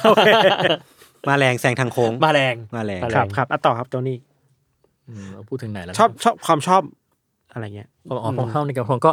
เอ่อมันเป็นโลกความจริงที่ว่ามันไม่ได้มีใครเป็นตัวเอกโดยชัดเจนนะครับ สุดท้ายแล้วก็ผมผมนิยามแอ t แทกออนไททันว่าเป็นเกมออฟทรอนเวอร์ชันอนิเมะ อืม แล้วก็มีมนุษย์ยักษ์อ่าฉะนั้น อ่า พอกลับมาของเกมออฟทรอนผมก็ต้องบอกว่า เหมือนกันว่ามันเป็นเรื่องของมุมมองมิติตัวละคร ครับ ใช่ครับ คืออย่างมันจะต่างกันตรงที่ว่า Attack on Titan ตัวละครจะมีเหตุผลของตัวเอง อืม แต่ Game of Thrones นะครับ จะร้ายแบบบางคนก็ร้ายก็ร้ายไปสุดเลย แต่ว่าเขาก็จะมีมิติของเขาให้เราเข้าใจได้ว่าโอเคทำไมทำไมเขาถึงเป็นคนแบบนี้ อืมอืม คาแรคเตอร์เขาจะชัดเจน อืม ใช่ผมผมชอบเรื่องของคาแรคเตอร์ที่ทำให้คนดูอินไปได้ครับ ไม่ว่าจะเป็นคนแบบไหนก็ตาม โจนี่ว่าเฮาส์ไหนในแคมป์โทนี้แบบน่าสนใจที่สุดอะ กิฟฟินดอร์ ไม่ใช่ ฮัฟเฟิลพับเลเวนคลอ โอ้ย สัจธรรมใหม่ ไม่ใช่ ของคนละเรื่อง มัวซัว ทำไม เละเทะ เอา มาก ได้เทศรายการดิ เละอ่ามเทะาก โจนี่ House ไหนอ่าจะสปอยน้องยศไหมครับนี่ย เอาเลย สปอยเล พี่ ย ไปเลยครับ เอาเลย เลยครับ ผมถอด เขา จิตแล้ว เขายินยอมนะครับ คนนี้เขาโดนมานักต่อนักแล้ว ต้องถามก่อน สปอย เลย ขอเป็นอ่า House Stark แล้วกันครับ าฮะ คือคือผมสนใจตรงที่ว่า พอพอมานั่งดูตรงจุดจบ ของเรื่อง เอา อ่ะ เลย ใช่ ครับ หมด เอาเลยครับ ต้องบทสรุปอีกทีหนึ่ง อืม มันกลายเป็นว่าเหมือนทุกคนจะมีที่ทางของตัวเอง ครับ ทั้งนั้นเลยอะครับ จะมี อืม แบบว่า อืมอืม โตไปเป็นซัมวันเสมอ ม แม้กระทั่งโนวันอย่างแบบอาญาสตาร์กอย่างนี้ก็ตาม อืม ที่ อืม ได้ชื่อใช่ คือรู้สึกว่าอ่าไม่รู้เขาเลี้ยงลูกยังไง แต่ลูก อ่าฮะ เป็นใหญ่ในเวของตัวเองหมดเลย อ่า อย่าง อ่า อย่างเช่นอาอาญาสตาร์กอยากเป็นคนชอบแบบไม่ไม่ชอบยึดติด หรือว่า อืม อยู่ในธรรมเนียมอะไรอย่างเงี้ยครับ อืม อย่างเช่นเกิดมาเป็นผู้หญิงแล้วจะต้องเป็นกุลสตรีอะร ก็ไม่ ประาณนี้ ก็ไปเป็นนัก ใช่ รบ ค ก็อะไร ใช่สุดท้ายเขาก็ไปไปเวของเขาไป อืมอืม หาสมบัติกับลูฟี่ อ่า ใช่ อ่าฮะ ไปล่องเรืออะไรใช่ครับ แล้วก็แต่ละคนก็จะเดินทางไปสุดในทางของตัวเองสุดท้ายอย่างตัวละครอย่างจอร์สโนว์เขาก็จะ อืม ชอบแบบปฏิเสธ ทุกสิ่งทุกอย่างอยู่แล้ว อ่าฮะ เป็นคนถ่อมตัว ก็จะก็จะมีแบบจุดจบที่ไปในทางนั้น อืมก็เลยชอบบ้านสตาร์กมากสุดว่าอย่างนั้น ใช่ครับ อันนี้คือ น่าสนใจ ผมจะพูดถึงอาชีพทนซีซั่นหนึ่งถึงหก นะครับผมว่าแค่ตรงนั้น ถือว่าเจ็ดเนี่ยเรา แต่ว่าที่ ไม่ไม่เกิดขึ้นอย่างนี้ ครับผม ถือว่าไม่เคยมีอยู่ ไม่เคยมีอยู่ มันแย่ขนาดนี้เหรอ โอ้มันแย่มาก จริงเหรอ อืม มันมันมันมันข้อผิดพลาดที่ไม่มีใครอยากให้เกิดขึ้นแล้วกันครับ ผมจำได้ว่ามีตอนหนึ่งที่มันมืดมากๆใช่ปะ อ๋อใช่ครับ แต่อันนั้นมันเขาตั้งใจปะพี่ เขาตั้งใจคือมันเป็นตอนที่ต้องลบกับไวท์วอลเกอร์ตอนมืด แล้วเขาอยากให้คนดูสัมผัสได้ถึง ความมืด ใช่ อ๋อ คือคือว่าแบบถ้าเป็นคนดูเหมือนไปอยู่ตรงนั้นนะครับ อืม ว่าไม่ไม่รู้ว่าตัวไหนจะโผล่มา ครับ อะไร อ่า แล้วเหมือน ยก็ เขาใช้ ก็ดีนะ แสงจริงเลยมั้งถ้าถ้าผมจะไม่ผิดนะใช่คือเหมือน โ แล้วเขาจะพยายามเหมือนหาเรื่องที่จะโชว์ หาแหล่งแสงตลอดเวลา แต่มันกลายเป็นว่าไม่พอครับ อ่า ใช่ อืม อืมผมนึกว่าผิดพลาดด้วยซ้ำคือแบบพยายามเร่งแสงสุดแล้วแบบหึ เออ ยังมืดอยู่เลย ยังมืดอยู่เลย ดูแล้ว มาทำหนังทดลองเลยตอน เรียก นี้ ว่า ปะ ทดลองเลย too much ดูไม่รู้เรื่อง too much ที่ เออ ที่เธอได้บอกมันมีความไซไฟเกมรับทุ่มมีความไซไฟขนาดนั้นไหม มีมังกรเนี่ย พ่นไฟเคมีอะไรอย่างเงี้ยเหรอ อย่างถ้ามังกรผมจะจัดเป็นแนวแฟนตาซี อ่า อืม อ่าแต่ว่าไซไฟขนาดนั้นไหมมันมีอย่างเช่นว่าเรื่องของ มันมีเรื่องของโฮดองครับใช่ไหมครับ โคดอง อ่า ใช่โฮดอง า ใช่ครับกับกับแบน อ่า สตาร์ที่สุดท้ายมันกลับมาเรื่องของอะไรครับ เจตจำนงเสรี อ่า ใช่คือคืออันนี้เป็นหนึ่งใน เออ แบบ จริงด้ ที่ วย คุณ จริงด้ คุ ว ณ ย ทันพูดว่าเอ ใช่ อ ใช่ใช่ เรา ใช่ เราได้รับไซไฟกับปรัชญาอย่างไม่ทันตั้งตัว อ่า เพราะว่าสุดท้ายแล้วมันกลายเป็นว่าชีวิตของคนคนหนึ่งทั้ง อืม ชีวิต อื มันเป็นเหมือนแค่ผลกระทบจากการเล่นซน ใช่ ของคนอีกคน เห็นด้วยนะ จริงด้วย เห็นด้วย คุณไม่ได้ดู เออแต่ว่าโคดองเป็นฉากที่ เออจริ เรา ง สุก ด้วย ขนลุกเหมือนกันนะ ตอนที่เรารู้ความจริงว่าไอ้ที่เฉลยมาแบบนี้ใช่นะ อะไรเงี้ย ใช่มันเป็นสิ่งที่เราไม่รู้ว่าเราไม่รู้อะครับ ไม่รู้ว่าจะได้รับอะไรอย่าง อื เงี้ยใช่ อื มัน อื แล้วมันมันถ้าจะเรียกว่าเป็นการปูคือมันปูมันนานมากอ่ะ ซีซั่นหนึ่ง ใช่ไหม เออ ซีซั่นหนึ่งใช่ไหมครับ ใช่ครับ คือผมไปหาอ่านมาเขาบอกว่าเขาคิดตั้งแต่คิดชื่อนี้ก็คิดพล็อตนี้ได้เลย ว่ามันต้องมาเป็นแบบนี้ใช่คือเขา โอ้แล้วอืม ยนต์ว่าดีไหม ดี ผมว่า ดี คุณไม่ได้ดู ผมว่าประทับใจนะฉากนี้โฮดอร์มันมาจากอะไรโฮเนดอร์เหรอ ใช่ ใช่เฮ้ยคุณรู้วะ เฮ้ยผมฟังจากคุณคุยกันผมก็เดาได้ เมื่อกี้ด้วยใช่ไหม ใช่เฮ้ยผมว่าผมก็เก่งเหมือนกันนะ คือมันมีความมันมีความย้อนเวลา หรืออะไรสักอย่างหนึ่งอ่ะที่มันไปเกี่ยวข้องกับเส้นเวลา ใช่ครับ เออ แล้วมันเลยกลายมาเป็นตัวละครตัวนี้ อืม อืม อืมทีนี้ผมอยากถามเรื่องเรื่องนี้ดีกว่า คือเมื่อกี้ยศทิ้งไว้เรื่องแมทริกซ์ในตอนแรกเลย ครับ เอออยากกลับมาถามว่าแล้วพอโตขึ้นอ่ะ เราได้ไป explore อะไรเกี่ยวกับแมทริกซ์เพิ่มเติมอีกหรือเปล่า explore ก็คงเป็นเรื่องของปรัชญาที่เกี่ยวข้องอะครับ อืม ครับ ผมรู้สึกว่ามันมีหลาย ๆ อย่างที่สะท้อนถึงโลกความเป็นจริงกับสิ่งที่สามารถอัดแอปกับการตั้งคำถาม อ่า หรืออะไรอย่างนี้ได้ เช่น อืมอืม เช่นเอ่อมันมีทฤษฎี brain in a vat ของ อ่ะคืออะไร ก็ ผม ยังไง จำชื่อ ครับ เจ้าของทฤษฎีไม่ได้ ไม่เป็นไร แต่ว่าเอ่อเขาพูดถึงเรื่องที่ว่า เราจะรู้ได้ไงว่าจริง ๆ แล้วเราอยู่ในโหลแก้ว หรือเราอยู่ในเอ่อหัวกะโหลกอะครับเราเรา อ่าฮะ โลกมันเป็นความจริงหรือความฝันในเมื่อสุดท้ายแล้วในทุกความรู้สึกทุกอย่างมันเป็นเรื่องของสารเคมีใช่ไหมครับแล้วสารเคมีก็เกิดจากการกระแสไฟฟ้าข้อมูลที่ส่งต่อกัน อืม ฉะนั้นหมายความว่าถ้าเราอยู่ในโหลแก้ว แล้วเราถูกกระตุ้นด้วยไฟฟ้า อืม ให้เราเข้าใจว่าเราอยู่ในซิมูเลชันแล้วสัมผัสทุกอย่างมาเป็นของจริง อืม อืม เท่ากับว่าโลกทั้งใบเราอยู่แค่นั้นนะครับ อ่า แล้วเราจะรู้ได้ไงว่านี่จริงหรือไม่จริง ใช่ครับ อืม รวมถึงมันมีอันนึงเอ่อก็คือ เป็นปรัชญาของจวงจือของ อืม เอ่อสำนักเต่าอะครับ ครับ ก็คือเขาฝันว่าเขาเป็นเอ่อผีเสื้อครับ อืม แล้วพออ ม ตื่นมาเขาก็ตั้งคำถามว่าจริง ๆ แล้วเขาฝันว่าตัวเองเป็นผีเสื้อ หรือเขาเป็นผีเสื้อที่ ฝันว่าตัวเองเป็นคน ใช่ฝันมาตลอดว่าตัวเองเป็นมนุษย์ ผมเคยคิดเหมือนกันนะ แล้วอันนี้มันใช่ซึ่งอันนี้มันจะเชื่อมโยงไปถึง Inception มันมีฉากหนึ่งผมชอบมากที่ว่า อ่า ใช่ไหมจำได้ไหมครับ เออเออนึกออก ที่ที่ที่เดินไปดูคนที่หลับอะครับ แล้วเขาบอกว่าเหมือนพอเขาหลับหลายชั้นแล้วมันจะกลายเป็นเหมือนห้าสิบ ปีอะไรในความฝัน อืม ซึ่งเขาบอกว่าเขาจะคำว่าคนพวกนี้ไม่ได้มาหลับ แต่พวกเขามาเพื่อตื่น อืม สุดท้ายแล้วมันกลายเป็นว่าเขาใช้ชีวิตในนั้นมากกว่าในโลกความจริงแล้วมันเป็นความจริงของเขา อ่า ซึ่งพอดูอันนี้เสร็จปุ๊บเนี่ย มันทำให้เราตั้งคำถามว่า เอ๊ะนี่กูฝันอยู่ปะนะเออคือมันไม่สามารถรู้ได้เลยอย่างที่พี่โจนี้ว่า ใช่ครับ แล้วเราไม่มีไม่รู้ว่าจะรู้ได้ยังไงด้วยซ้ำว่านี่คือฝัน หรือว่าเราถูกบังคับไว้หรือว่าอะไรพวกเนี้ยเออความความน่าสนใจของไอการคิดอะไรพวกนี้คือ เราไม่รู้หรอกว่ามันมันจริงหรือเปล่า เพราะว่าถ้ามันจริงเราก็ไม่รู้อยู่ดีว่ามันจริง แล้วในความเห็นโจนี่อะเราจำเป็นต้องรู้ไหมว่าสิ่งไหนคือของจริงอ่ะ อืมคือจริงๆผมตั้งแต่ผมดูเดอะแมทริกตอนห้าขวบผมก็ตั้งคำถามมาตลอดนะครับ ผมเคยมีครั้งหนึ่งแบบเหมือนในอนิเมะอะไรสักอย่างครับ ที่แบบนอนบนทุ่งหญ้า อ่าฮะ แถวบ้านแล้วก็มองขึ้นไป แล้วก็มองว่าเราก็ตั้งคำถามว่าทำไมเราถึงแบบพยายามถอยออกไปอะครับ แล้วก็มองว่าทำไมในจักรวาลนี้มันถึงมีแค่มีระบบสุริยะที่มีดาวโลก อื อื ม ม แล้วโลกมันเป็นเหมือนเขาเรียกนะครับ inhibit zone นะครับ อ่าฮะ ใช่ ทำไมถึงเป็น ทำแค่ไมทำไม โล ถึ ก งเป็นแค่โลก แล้วทำไมเราถึงต้องแค่เกิดมาแล้วก็ใช้ชีวิตแล้วก็ตายไป อืม ใน อ่า ใช่ แต่ว่าผมมองว่าเรื่องพวกนี้ถือว่าเป็นเรื่องที่คิดแล้วก็ตั้งคำถามสนุกสนุกๆแล้วกันค อ่า รับ เป็นตแต่อ ว่าน เอ็กซ์เพร์เมนต์เนาะ ผมว่าใช่ครับซึ่งสุดท้ายแล้วด้วยความที่เราไม่สามารถออกไปจากตรงนี้ได้ แล้วก็อาจจะไม่มีวันออกได้ตลอดการ หรือนี่เป็นความเป็นจริงของเราแล้วล่ะ อื ผมก็รู้สึกว่ามันก็ต้องต้องกินต้องใช้ ต้องต้องดำเนินชีวิตไปตาม อ่า ใช่ อ่าฮะ คือก็ถือว่าเป็นเรื่องพวกนี้เป็นเรื่องในเชิงบันเทิงมาคุยกันแบบอย่างนี้ใช่สำหรับผมนะใช่ อืมอื ผมก็รู้สึกว่าเราก็ต้องโฟกัสกับชีวิตให้ดีที่สุด อืม ใช่ครับ อืม ทีเนี้ยมันจะมีโทษที ทีเนี้ยมันจะมีแนวคิดของแมทริกซ์เนี่ยที่หลายคนเชื่อมากๆนะครับ ว่ามันแบบมันมีสิทธิ์เป็นจริงอะโจนี่คิดว่ามันมีสิทธิ์เป็นจริงไหม จริง ๆ มันก็มีนะครับ อย่างเช่นเรื่องเรื่องตลกบางอย่างที่แบบมันมีบั๊กเกิดขึ้นใช่ไหมอ่ะอย่าง ผมว่าอ่ะอ่ะอ่ะโยงผมโยงมาให้เลยแล้วกันนะครับ อ่ะ อย่างฟัง u n t i t l e d Case เราก็จะเห็นว่ามีเคสบางอย่างที่รู้สึกแบบมันหาคำตอบไม่ได้ อ่า แล้วก็เป็นเป็นบั๊ก อ่า รู้สึกใช่แม้กระทั่งเอาที่ผมบอกว่าชีวิตผมไซไฟบางอย่างคือ อันนี้ผมผมไม่ได้โมนะครับ อ่า ผมไม่ ได้ได้ ไม่ใช่คือเป็นคนไม่ได้เชื่ออะไรพวกนี้แต่ว่า เจอมากับตัวอย่างเช่นว่าผมอาจจะชอบฝัน อืม ถึงอนาคตที่ที่มันกำลังจะจบ แล้วผมอะมักจะเอาอันเนี้ยไปบอก ผมบอกด้วยนะ คือไม่ใช่แค่เดจาวูนะแต่เอาไปบอก อ่า คนบางคน แล้วพอถึงเวลามันมาทาบกันแบบเป๊ะเลย มันเกิดขึ้นจริง ใช่ ๆ อ่า แล้วมันเคยมีครั้งหนึ่งที่อย่างเช่น ผม ผมนึกขึ้นได้ ฮะ อืม แล้วก็รู้ว่ามันจะจบแบบนี้แล้วมันก็จบแบบนี้ แต่ผมมา อ่า คุยกับคนนั้นว่าเอ่อว่ามันจะจบแบบนี้นะเขาก็บอกผมว่า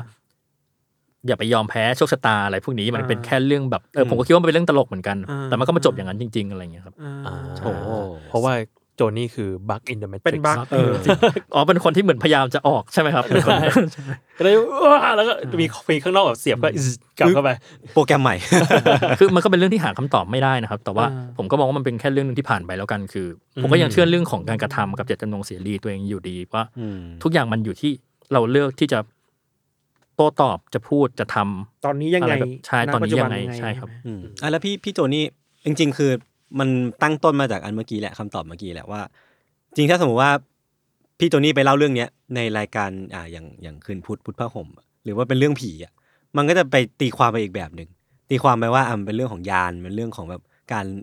มีสัญญาณจับสัญญาณของอนาคตได้ หรือมีผีมาบอกอะไรเงี้ย อืม แต่พอเราคุยกันในบริบทของไซไฟอ่ะมันอาจจะเป็นแบบเฟสเซี่ยวของความทรงจำในอีกพาราเรลยูนิเวอร์ส ที่มันบังเอิญเข้ามาถูกอินพุตเข้ามาอยู่ในหัวพี่โจนี่ คือมันเป็นคนละขั้วเลยอ่ะ เออแล้วแล้วพี่พี่โจนี่อธิบายปรากฏการณ์นี้ของตัวเองว่าอะไรบ้างอะว่าว่ายังไงบ้าง คือจริงๆผมหาคำตอบไม่ได้ แล้วก็พยายามที่จะแบบ ไม่ไม่เชิงว่าพยายาม แต่ว่าถ้ามีโอกาสก็จะลองคิดถึงมันเล่นๆดู อ่า สุดท้ายก็จะหาคำตอบไม่ได้อยู่ดีครั เอบ อ แต่ว่า ก็จริงเนอะ ใช่แต่ผมมีความรู้สึกว่าหลาย ๆ อย่างมันมีการสุดท้ายแล้วไซไฟมันทำให้เราเกิดการตั้งคำถามกับทุกอย่าง ผมผมตั้งคำถามแม้กระทั่งว่า อืม ทำไมเพื่อนตอนประถม ชื่อสองกับสามแต่พี่ไม่ได้ชื่อหนึ่ง นี่แบบนี้ใช่คือผม ผมเป็นคนก็เลยเป็นเป็นเป็นเนเจอร์ของการตั้งคำถามมันมันติดตัวมาโดยตลอดนะครับ อืม ใช่ อืมอืม เกี่ยวไหมว่าไซไฟมันคือวิทยาศาสตร์ที่ที่มันคือการหาเหตุผลอะคือโลกนั้นมันมีเหตุผลของโลกนั้น แล้วมันมีกฎเกณฑ์ของมัน แล้วมันก็เลยกลายเป็นว่าเราติดการหาเหตุผลของมันปะเกี่ยวไหม เกี่ยวมากเลยครับอะอย่างด้วยความที่อ่ะผม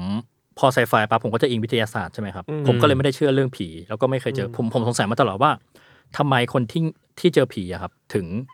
เป็นคนเขาจะมีเงื่อนไขว่าโอเค จิตอ่อน ม อยู่คนเดียว อืม หรือใช่ไหมครับมักจะเห็นคนเดียวแล้วก็จะเห็นเอ่อตาม บางอย่างที่สามารถเป็นรูปทรงได้อย่างเช่น ทุ่งหญ้าอะไรอย่างเงี้ยครับ อืม ซึ่งมันก็จะมีปรากฏการณ์พาราโดเรียที่จะเขาบอกว่าคนที่มีนับถือศาสนาและมีความเชื่อครับ อืม ต่อสิ่งใดสิ่งหนึ่งมากๆจะมีแนวโน้มที่จะเห็นพวกนี้ อืมอืมอืมเคย มาก เค ก ย ว่า ได้ยินมาเหมือน มานกกว่าใช่แต่แต่ผมมาเคยเจอผีมากับตัว ซึ่งก็เลยรู้ว่าผีไม่มีจริง อ้าว อ้าว ใช่ ก็คือมันมีคืนหนึ่งให้ให้เล่าไหมครับ วันนี้ เฮาเฮาเราก็ดี อยากรู้ว่าทำไมเห็นผีแล้วรู้สึกว่าผีไม่มีจริง ใช่ คือมันมีคืนหนึ่งที่ผมนอนอยู่ แล้วก็อยู่ดีผมเจอเหมือนผู้ชายใส่สูทผมยาวเดินผ่าน ครับ มัน อ่า เป็นผี ไม เขา เคิลเรียก แจ็ ว่า คสัน ไม่ใช่ทรงนั้นเลยเออชื่ออะไรนะครับ ในในหนังเรื่องซินิสเตอร์ครับ อ่าฮะพี่ไม่ได้ดู ไม่แน่ใจ ฮะ ว่ะพี่ มันเป็นเหมือนเขาเป็นเป็นผีอะไรสักอย่างนั่นแหละ ครับ แล้วก็ อ่า ทีนี้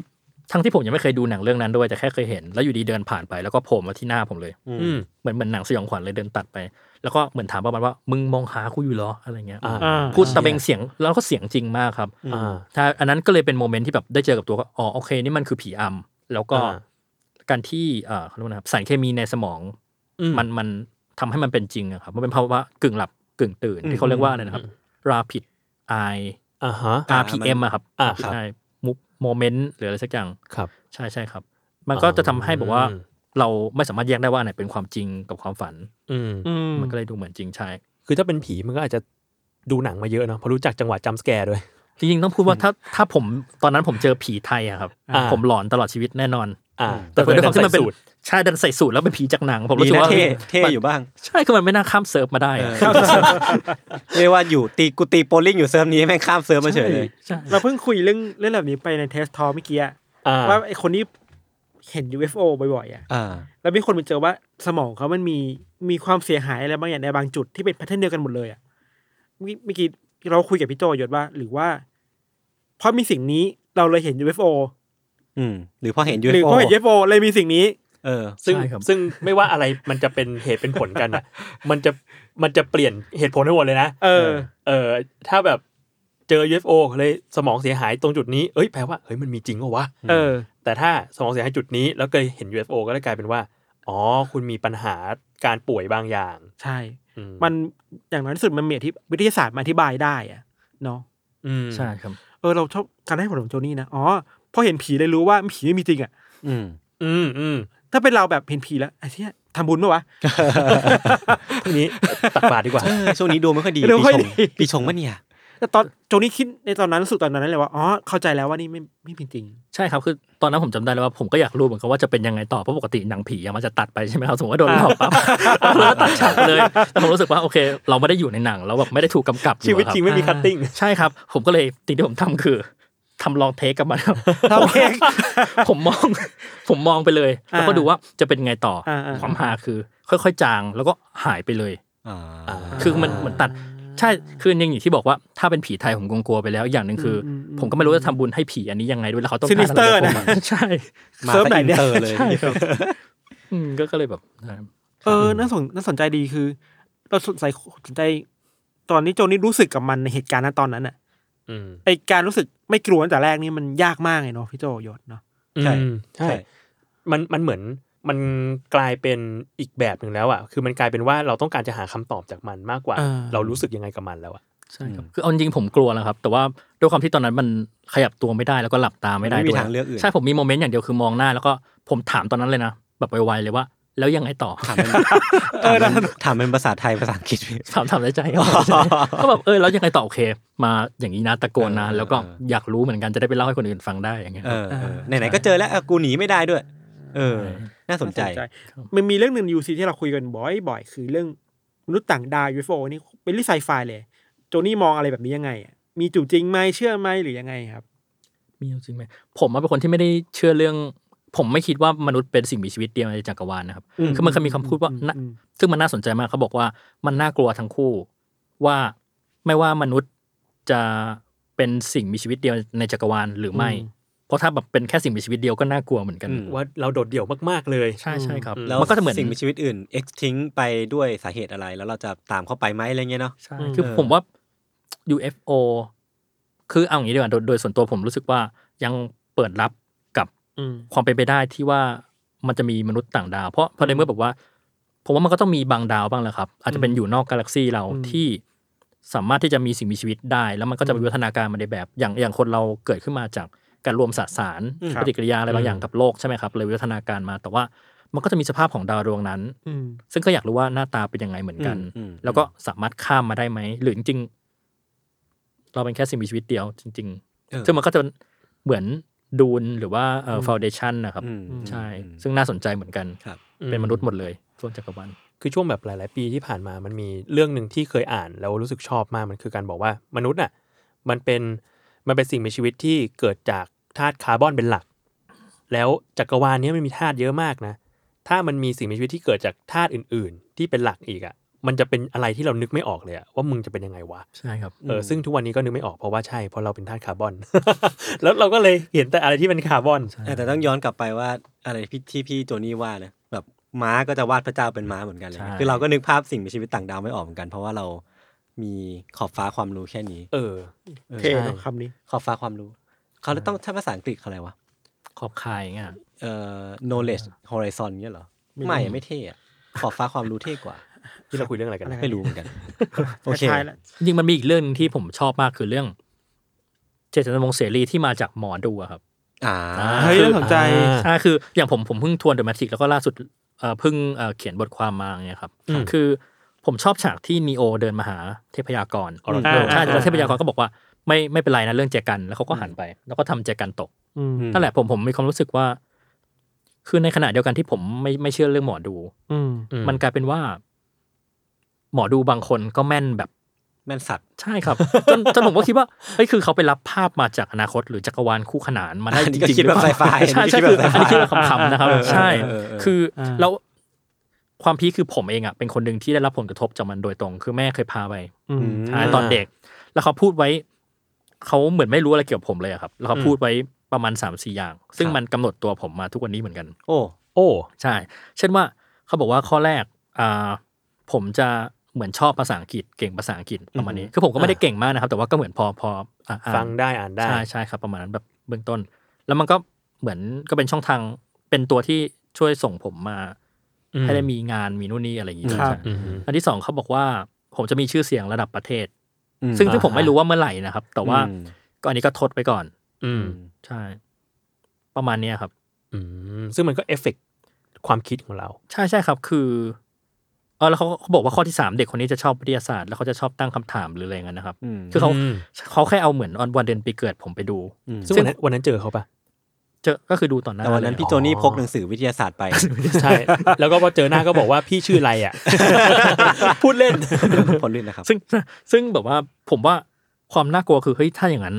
สรุปคือถ้าคนคนหนึ่งเกิดเกิดในวันนี้เดือนนี้ปีนี้ อืม เขาไม่มีเจตจำนงเสรีเลยเหรออะไรเงี้ยค อ่า รับ เออ อ่าเออ ก็น่าสนใจ แล้วผมว่ามันเป็นเรื่องโชคดีที่ผมอ่ะได้ได้คำทำนายดีแล้วกันเอางี้ เออ ตอนเด็กมันมันเลยบอกว่า มันอาจจะถูกหล่อหลอมมาโดยไม่รู้ตัวผมมองว่าอย่างนั้นนะมันเป็นเรื่องของเขาเรียกว่า Priming เซลฟ์ใช่ทัมมิ่งด้วยแล้วก็เซลฟ์ฟูลฟิลลิ่ง อืม พอพอซี ครับ คือการเติมเต็มมันนะครับ อยู่ที่เราเราเลือกจะเดินตามมันหรือเปล่าผมก็เลยไม่ เข้าใจ พยายามไม่ดู เอ เพื่อ อ ที่จะอืม เออผมรู้สึกว่าการดูมันก็เป็นดาบสองคมประมาณหนึ่งอ่ะคือถ้าดวงเราดีอะเราก็จะใช้ชีวิตตั้งมั่นไปแบบนั้น ซึ่งบางทีเราก็กำหนดมันไว้แบบหลวมๆแหละแต่มันก็ชี้นำชีวิตเลยที่เราไม่รู้ตัว แต่ว่าถ้าสมมติว่าเราเกิดดวงไม่ดีขึ้นมา นึกไม่ออกเหมือนกันนะต้องไปแก้ดวงก็ไปเออจะเป็นกลายเป็นอีมิงอีกเลยเงี้ย ใช่ซึ่งการแก้ดวงก็น่าสนใจเหมือนกันนะครับ มีวิธีการที่แบบสุดท้ายเราก็มานั่งตั้งคำถามว่าไอ้พลังพวกเนี้ยครับ อืม ทั้งการทำนายกับอะไรหลายๆอย่าง อืม มันสามารถข้ามเซิร์ฟกันได้ไหมอะอย่างเช่นว่า ใช่ ทำบุญไปให้คนที่อยู่อเมริกานะ เอออ อะไรอย่างเงี้ย เออ อืมอื จะมีอะไรที่แบบ ไม่รู้เลยอ่ะ ผมอยากเห็นการข้ามเซิร์ฟมากเลยนะมนุษย์หมาป่าในเมืองไทย เออว่ะน่าสน แบบ ใจ แวมไพาย นะ ไทยอย่างเงี้ยแวมไพายอยุธยาาง อ เงี้ ยู่ไม่ได้น่าจะอากาศร้อน ตาย รู้สึกว่าพอแบบ เรียกว่าไงดี บรรยากาศมันมันมันไม่เอื้อแล้วอ่ะ เออ มันจะดูแบบ แปลกๆ ไซไฟขึ้นมาเหมือนกันนะ คือถ้าสมมติว่าเราเจอแวมไพร์ใส่สูตรยืนอยู่กลางแจ้งในอ่ะตอนกลางคืนก็ได้อยู่แถววัด อืม โพอะไรเงี้ยเราก็ทำไร มันไม่ make sense นะครับ เออมันไม่เป็นกูว่ามันจะกลายเป็นมังงะตลกของญี่ปุ่นเว้ย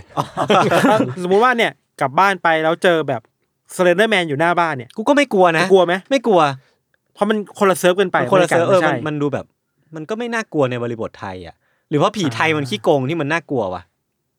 ก็อาจจะด้วยผมว่าผีไทยน่ากลัวแบบไม่แพ้ชาติใดในโลก เออเมตานะผีไทยเมตาตลอดกาลนะ เพราะตอนผมไปอเมริกาอย่างเงี้ยผมแบบว่าไปดูหนังเรื่อง Lights Out อะครับ ครับ ใช่แล้วก็ อ่า อ่า ผมอะไปเท้าข้างดูเลย แต่เพื่อนสองคนที่เป็นคนเม็กซิกันกับกับเกาหลี ร้องห่มร้องไห้เลย ใช่แล้วผมก็บอกนี่มันน่ากลัวเหรออะไรเงี้ยเพราะเพราะว่าเราใช่ผมผมรู้สึกว่ามันมีความหล่อหลอม อ่าอ่า ใช่ครับหลายอย่างมันหล่อหลอมเรา ไม่ได้ ให้น ตั้งใจ เป็นแบบ จะขิงแต่ว่าแบบ ใช่ไม่ได้ตั้งใจ น่ากวหรอ เลยใช่สุดท้ายแล้วผมผมว่าไอความไซไฟกับเรื่องเล่าอะไรหลายอย่างมันมันถูกฟอร์มขึ้นมาจากเอ่อสภาพภูมิประเทศด้วยอะครับอย่างเช่นว่า อ่ ด้วยความที่เหมือนอ่ะอย่างคนอียิปต์ที่เขาไม่มีอะไรในสมัยนั้นนะนะครับ มองไปมีแต่ทะเลทรายมีแต่พระจันทร์ดวงดาวเขาก็จะใช่มองว่าสิ่งนั้นเป็นเทพ สิ่งที่เหนือความเข้าใจใช่รวมถึงเทพไวกิ้งใช่ไหมครับของไวกิ้งก็จะเป็นแนวแนวๆแบบ เทพ เทพสายฟ้า เทพ ใช่ สายฟ้าเทพ ป ใน ระมา ท้ ณ อง นั้น ฟ้า ก็ต้องยอมรับมันคือพลังของฟิกชันเหมือนกันนะพวก พลัง แบบ ของ เทพอะไร fiction พวกเนี้ยเขาแต่งกันเก่งมาก แต่งคนเก่งผมชอบนะ อืมอืม เคยไปคุยเรื่องเรื่องเทพฮินดูกับ อืม ไลฟ์ของวิดแคสอะ อ่ะ อืม โอ้โห เปิดโลกมาก คือมันมีความแบบแต่งจากวิทยาศาสตร์ใช่ไหมจากสิ่งที่เห็นน่ะไปสู่รูปลักษณ์ของเทพ อย่างเช่น เทพมีครึ่งตัว เพราะว่าแบบอะไรจำเหตุผลไม่ได้แต่มันคือข้างขึ้นข้างแรมหรือว่าอะไรพวกเนี้ย หรือแม้กระทั่งว่าเทพเป็นขี่รถม้า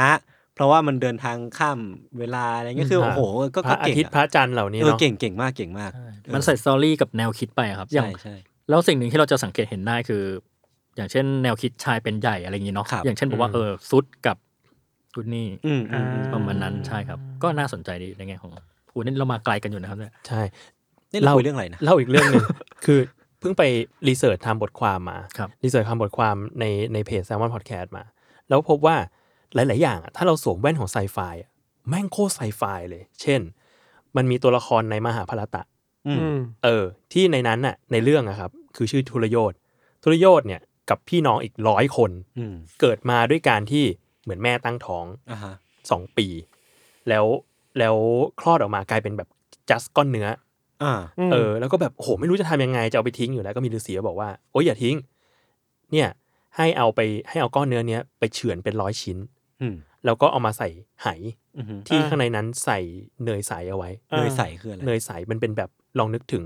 เวลาเราไปจุดจุดเทียน แล้วมันมี อ๋ออ๋ออ๋อ มันมีแบบน้ำมันเนยอยู่ในนั้น นึกออกแล้ว อะเออ ใส่เนยใสไว้แล้วเอานิ้วชิ้นเนื้อใส่ทั้งหมดร้อยไห อืม แล้วไหเนี้ยก็อยู่ไปแบบสองปีอะแล้วก็ อืม ทั้งหมดก็กลายเป็นเด็กขึ้นมา เฮ้ย หนึ่งร้อยคน อันนี้มันคือการทดลอง ใช่ ซึ่งแบบว่าพอสวมแว่นสายฟ้าแล้วเชี่ยนี่มันคือการเพาะเนื้อเยื่อ เนื้อโคลนนิ่ง นี่มันคือการเพาะเนื้อ พอ เยื่อ เอมบริโอ เออ โคตรไซไฟเลยก็เลยรู้สึกว่า เออเออ เอสอนุก ถ้าไปไปอ่านวรรณกรรม หรือเรื่องราวต่างๆ ในแว่นไซไฟจริงๆมันสนุกมากเลยนะ อืมอืม อืม อืม ผมว่ามันคืออาการเดียวกับที่พี่โจนี่ดูเรื่องการดูดวงเป็นแบบเรื่องไซไฟ เป็นการ ใช่ หาคำหาคำตอบกับมันอะไรเงี้ย จริง ๆ คือไซไฟมันก็อยู่ได้กับทุกเรื่องอะเนาะ ใช่ อื ครับ มผมเคยไปอ่านเรื่องนี้ เคยไปอ่านเรื่องว่า ในตำราพุทธอะไรเงี้ย อืม มันจะมีแบบวิธีการออกบวชของพระพุทธเจ้า ครับ อย่างพระพุทธเจ้าเราก็นั่งมาขี่ม้าไปเนาะ อืม มันจะมีแบบมันก็เป็นนิยายเนาะพระพุทธเจ้าแบบในองค์อื่นๆอะไรเงี้ย มันมีแบบออกบวชหลายแบบ อ่า บางคนออกบวชด้วยการเดิน อืม ออกบวชด้วยม้า ออกบวชด้วยรถคือแบบเป็นรถเกวียน ออกบวชด้วยปราสาท ประสาท คือปราสาทเหาะ อืม เหาะ house moving เหาะ castle ไปคือปราสาทเหาะไป แล้วไปแบบไปไปไปไปแลนดิ้งลงมาแล้วก็ เออ เดินออกไปนั่งสมาธิบร วิ ร น ลุ อันนี้ล้ำนะ แล้วก็นั่งนั่งนั่งคิดดู นี่มันไซไฟมากๆเลยนะ เออโคตรล้ำอะ นี่มันโคตรไซไฟเลยนะ ล้ำจัด อืมอืม เออ อะไรเงี้ยแบบเออมันดีอะกับ อืม การแบบ ครับ อ่านอะไรพวกนี้ในด้วยแว่นใส่ไฟ ก่อนจะมีไวฟ์ไม่ไม่ไม่แหละ คุณติดติดขัดขัดจนคุณเผยมุกตัวเองออกมาแล้ว นะ เอาหน่อยไหม ไม่เอา แล้วนะ ไม่เอาไม่เอาไม่ โอเค ไม่ได้ โอเค งั้น เขินแทนเลย เมื่อกี้เมื่อกี้เราคุยคุยกันมา พี่โจนี่บอกว่าแม้ว่าเราจะตั้งคำถามอะไรเยอะแยะวุ่นวายอะ อืม แบบสุดท้ายเราก็ต้องทำหากิน ก็เลยจะวกกลับมาที่เพจ Watchman ครับ คือเราหย่อนไว้ตอนต้นนะพี่ว่าแบบปกติพี่โจนี่ดูหนัง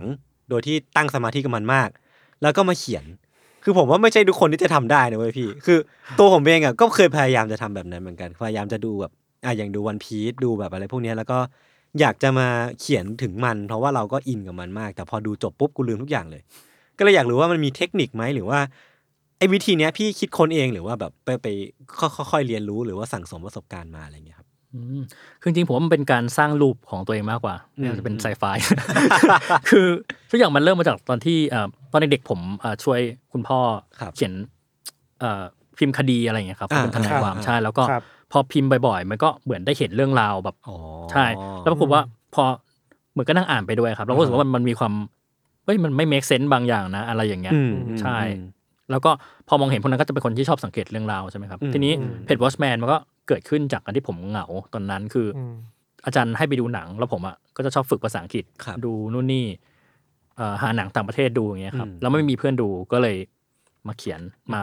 เขียนบ่นประมาณนั้น ตอนนั้นคือยังเรียนมหาลัยอยู่เลยป่ะครับ ใช่ใช่ครับ อยู่ มัน อยู่ปีอะไรพี่ตัวนี้ ประมาณปีสามปีสี่ โอ้ถือ แต่ว่า ว่า อัน เริ่มเร็นั้นวเหมือนกันนะ ผมโดนปิดเพจนะ อ้าวเหรอ ตอนนั้น เพราะ ใช่ อะไรอะ ผมผมใช้รหัสแฟนเก่าแล้วแฟนเก่าเขารู้สึกว่า ตอนนั้นผมความฮาคือจริงๆอ่ะผมมานั่งดูตลอด เออ ไลฟ์ตอนนั้นคือ เออ 9,999 แล้วอีกห จะ นึ่ง หมื่น ไล ละ ฟ์ใช่แล้วอยู่ดีมันบอกว่าเซสชั่น expire โอ้โห ใช่แล้วปรากฏว่าเขาอะก็เหมือนตอนนั้นก็เลิกกับแฟนเก่าอะครับ เออ เขาก็เอา ใช่ก็คือเอาไปเปลี่ยนพาสเวิร์ดเลย หุ้ย แล้วผมก็ไม่ไม่ถึงฝันหมื่นไลค์ เชี่ย ใช่ พี่ว่ามันบังเอิญไหมปะผมว่ามัน มันมันมันแปลกนะ บังเอิญ มัน เกินไป หรือเขาอาจจะตั้งใจเหมือน เออ ก็เลยแบบดูเอ้ย ไม่ผมว่าอาจจะมีซูมิเลเตอร์บางคนที่เขากำหนดชีวิตพี่อยู่อีกทีหนึ่ง แล้วแล้วคือกลับมาทำเพจเริ่มต้นใหม่ ครับก็น้องสาวเขามีเพจแบบเหมือนขำๆอะครับ ลงรูปสัตว์อาหารชื่อ Love Animal Planet เฮ้ยคุณน่าจะคุ้นๆนะ แล้วครับ อ่า แต่แต่ว่ามันไลค์แค่เหมือนมันไม่กี่ร้อยแล้วมันเป็นชาวต่างชาติหมดเลยอะครับ ครับ อ๋อครับ ใช่แล้วน้องก็บอกว่าอย่างน้อยก็ไม่ได้เริ่มจากหนึ่ง อ่าฮะ อ่าพอเขาพูดอย่างนั้นปั๊บผมก็เลยเอามาเขียน อ่าฮะ ตอนแรกคนกดไลค์หนึ่งคนจำได้เลยเป็น ครับ นาโคสของ Netflix อ๋อ อ่า ใช่ ตอนนั้น Netflix ยังไม่ได้เข้าประเทศไทยเลยครับ อืม หลังจากนั้นเหมือนพอผมเขียนบน แล้วก็มีคนเหมือนมาชอบสไตล์การเขียนอะไรเงี้ยครับ อืม ก็แล้วก็มีฟีดแบ็กนู่นนี่กลับมาแล้วก็ปรับปรุง แล้วก็เขียนพอเห็นคนอ่านเราก็เขียนอืม อืม แล้วก็ อืม มันก็เกิดเป็นลูปแบบนี้ เรื่อยๆอะครับ อืม เราก็จะจับ อืม ทางได้ว่าโอเคนะคนชอบแบบนี้ หรือว่าเออถ้าสไตล์เราตรงนี้โดดเด่นแล้วก็ผลักมันไปให้สุดเลยประมาณนั้นนะครับก็ มันก็เป็นการฝึกฝนไปในตัว รวมถึงการอย่างเช่นที่ผมเขียนบทความให้กับ The Matter ด้วย อ่า ใช่ ครับ ก็การเขียนบทความก็บังคับให้ผมต้องไปรีเสิร์ชหาข้อมูล อืม อะไรให้มันแน่นพอที่จะตีพิมพ์ อืม ในวงกว้างอะครับ อืม ใช่ มันจะไม่ใช่เหมือนในเพจที่เราแบบเอ้ยอาจารย์ขอโทษรูปเพจได้นะ ใน อะไร เพ อ จ ย่าง มัน เงี้ เป็น ย ส่วนหลังบ้านเราอะไรเงี้ย ใช่ นะ ประมาณนั้น บางคนก็อินบ็อกมาบอกว่าตัวเลขมันมึนๆนิคดรับ นึงอะไรอย่างเงี้ย เออ ใช่ครับแต่ว่า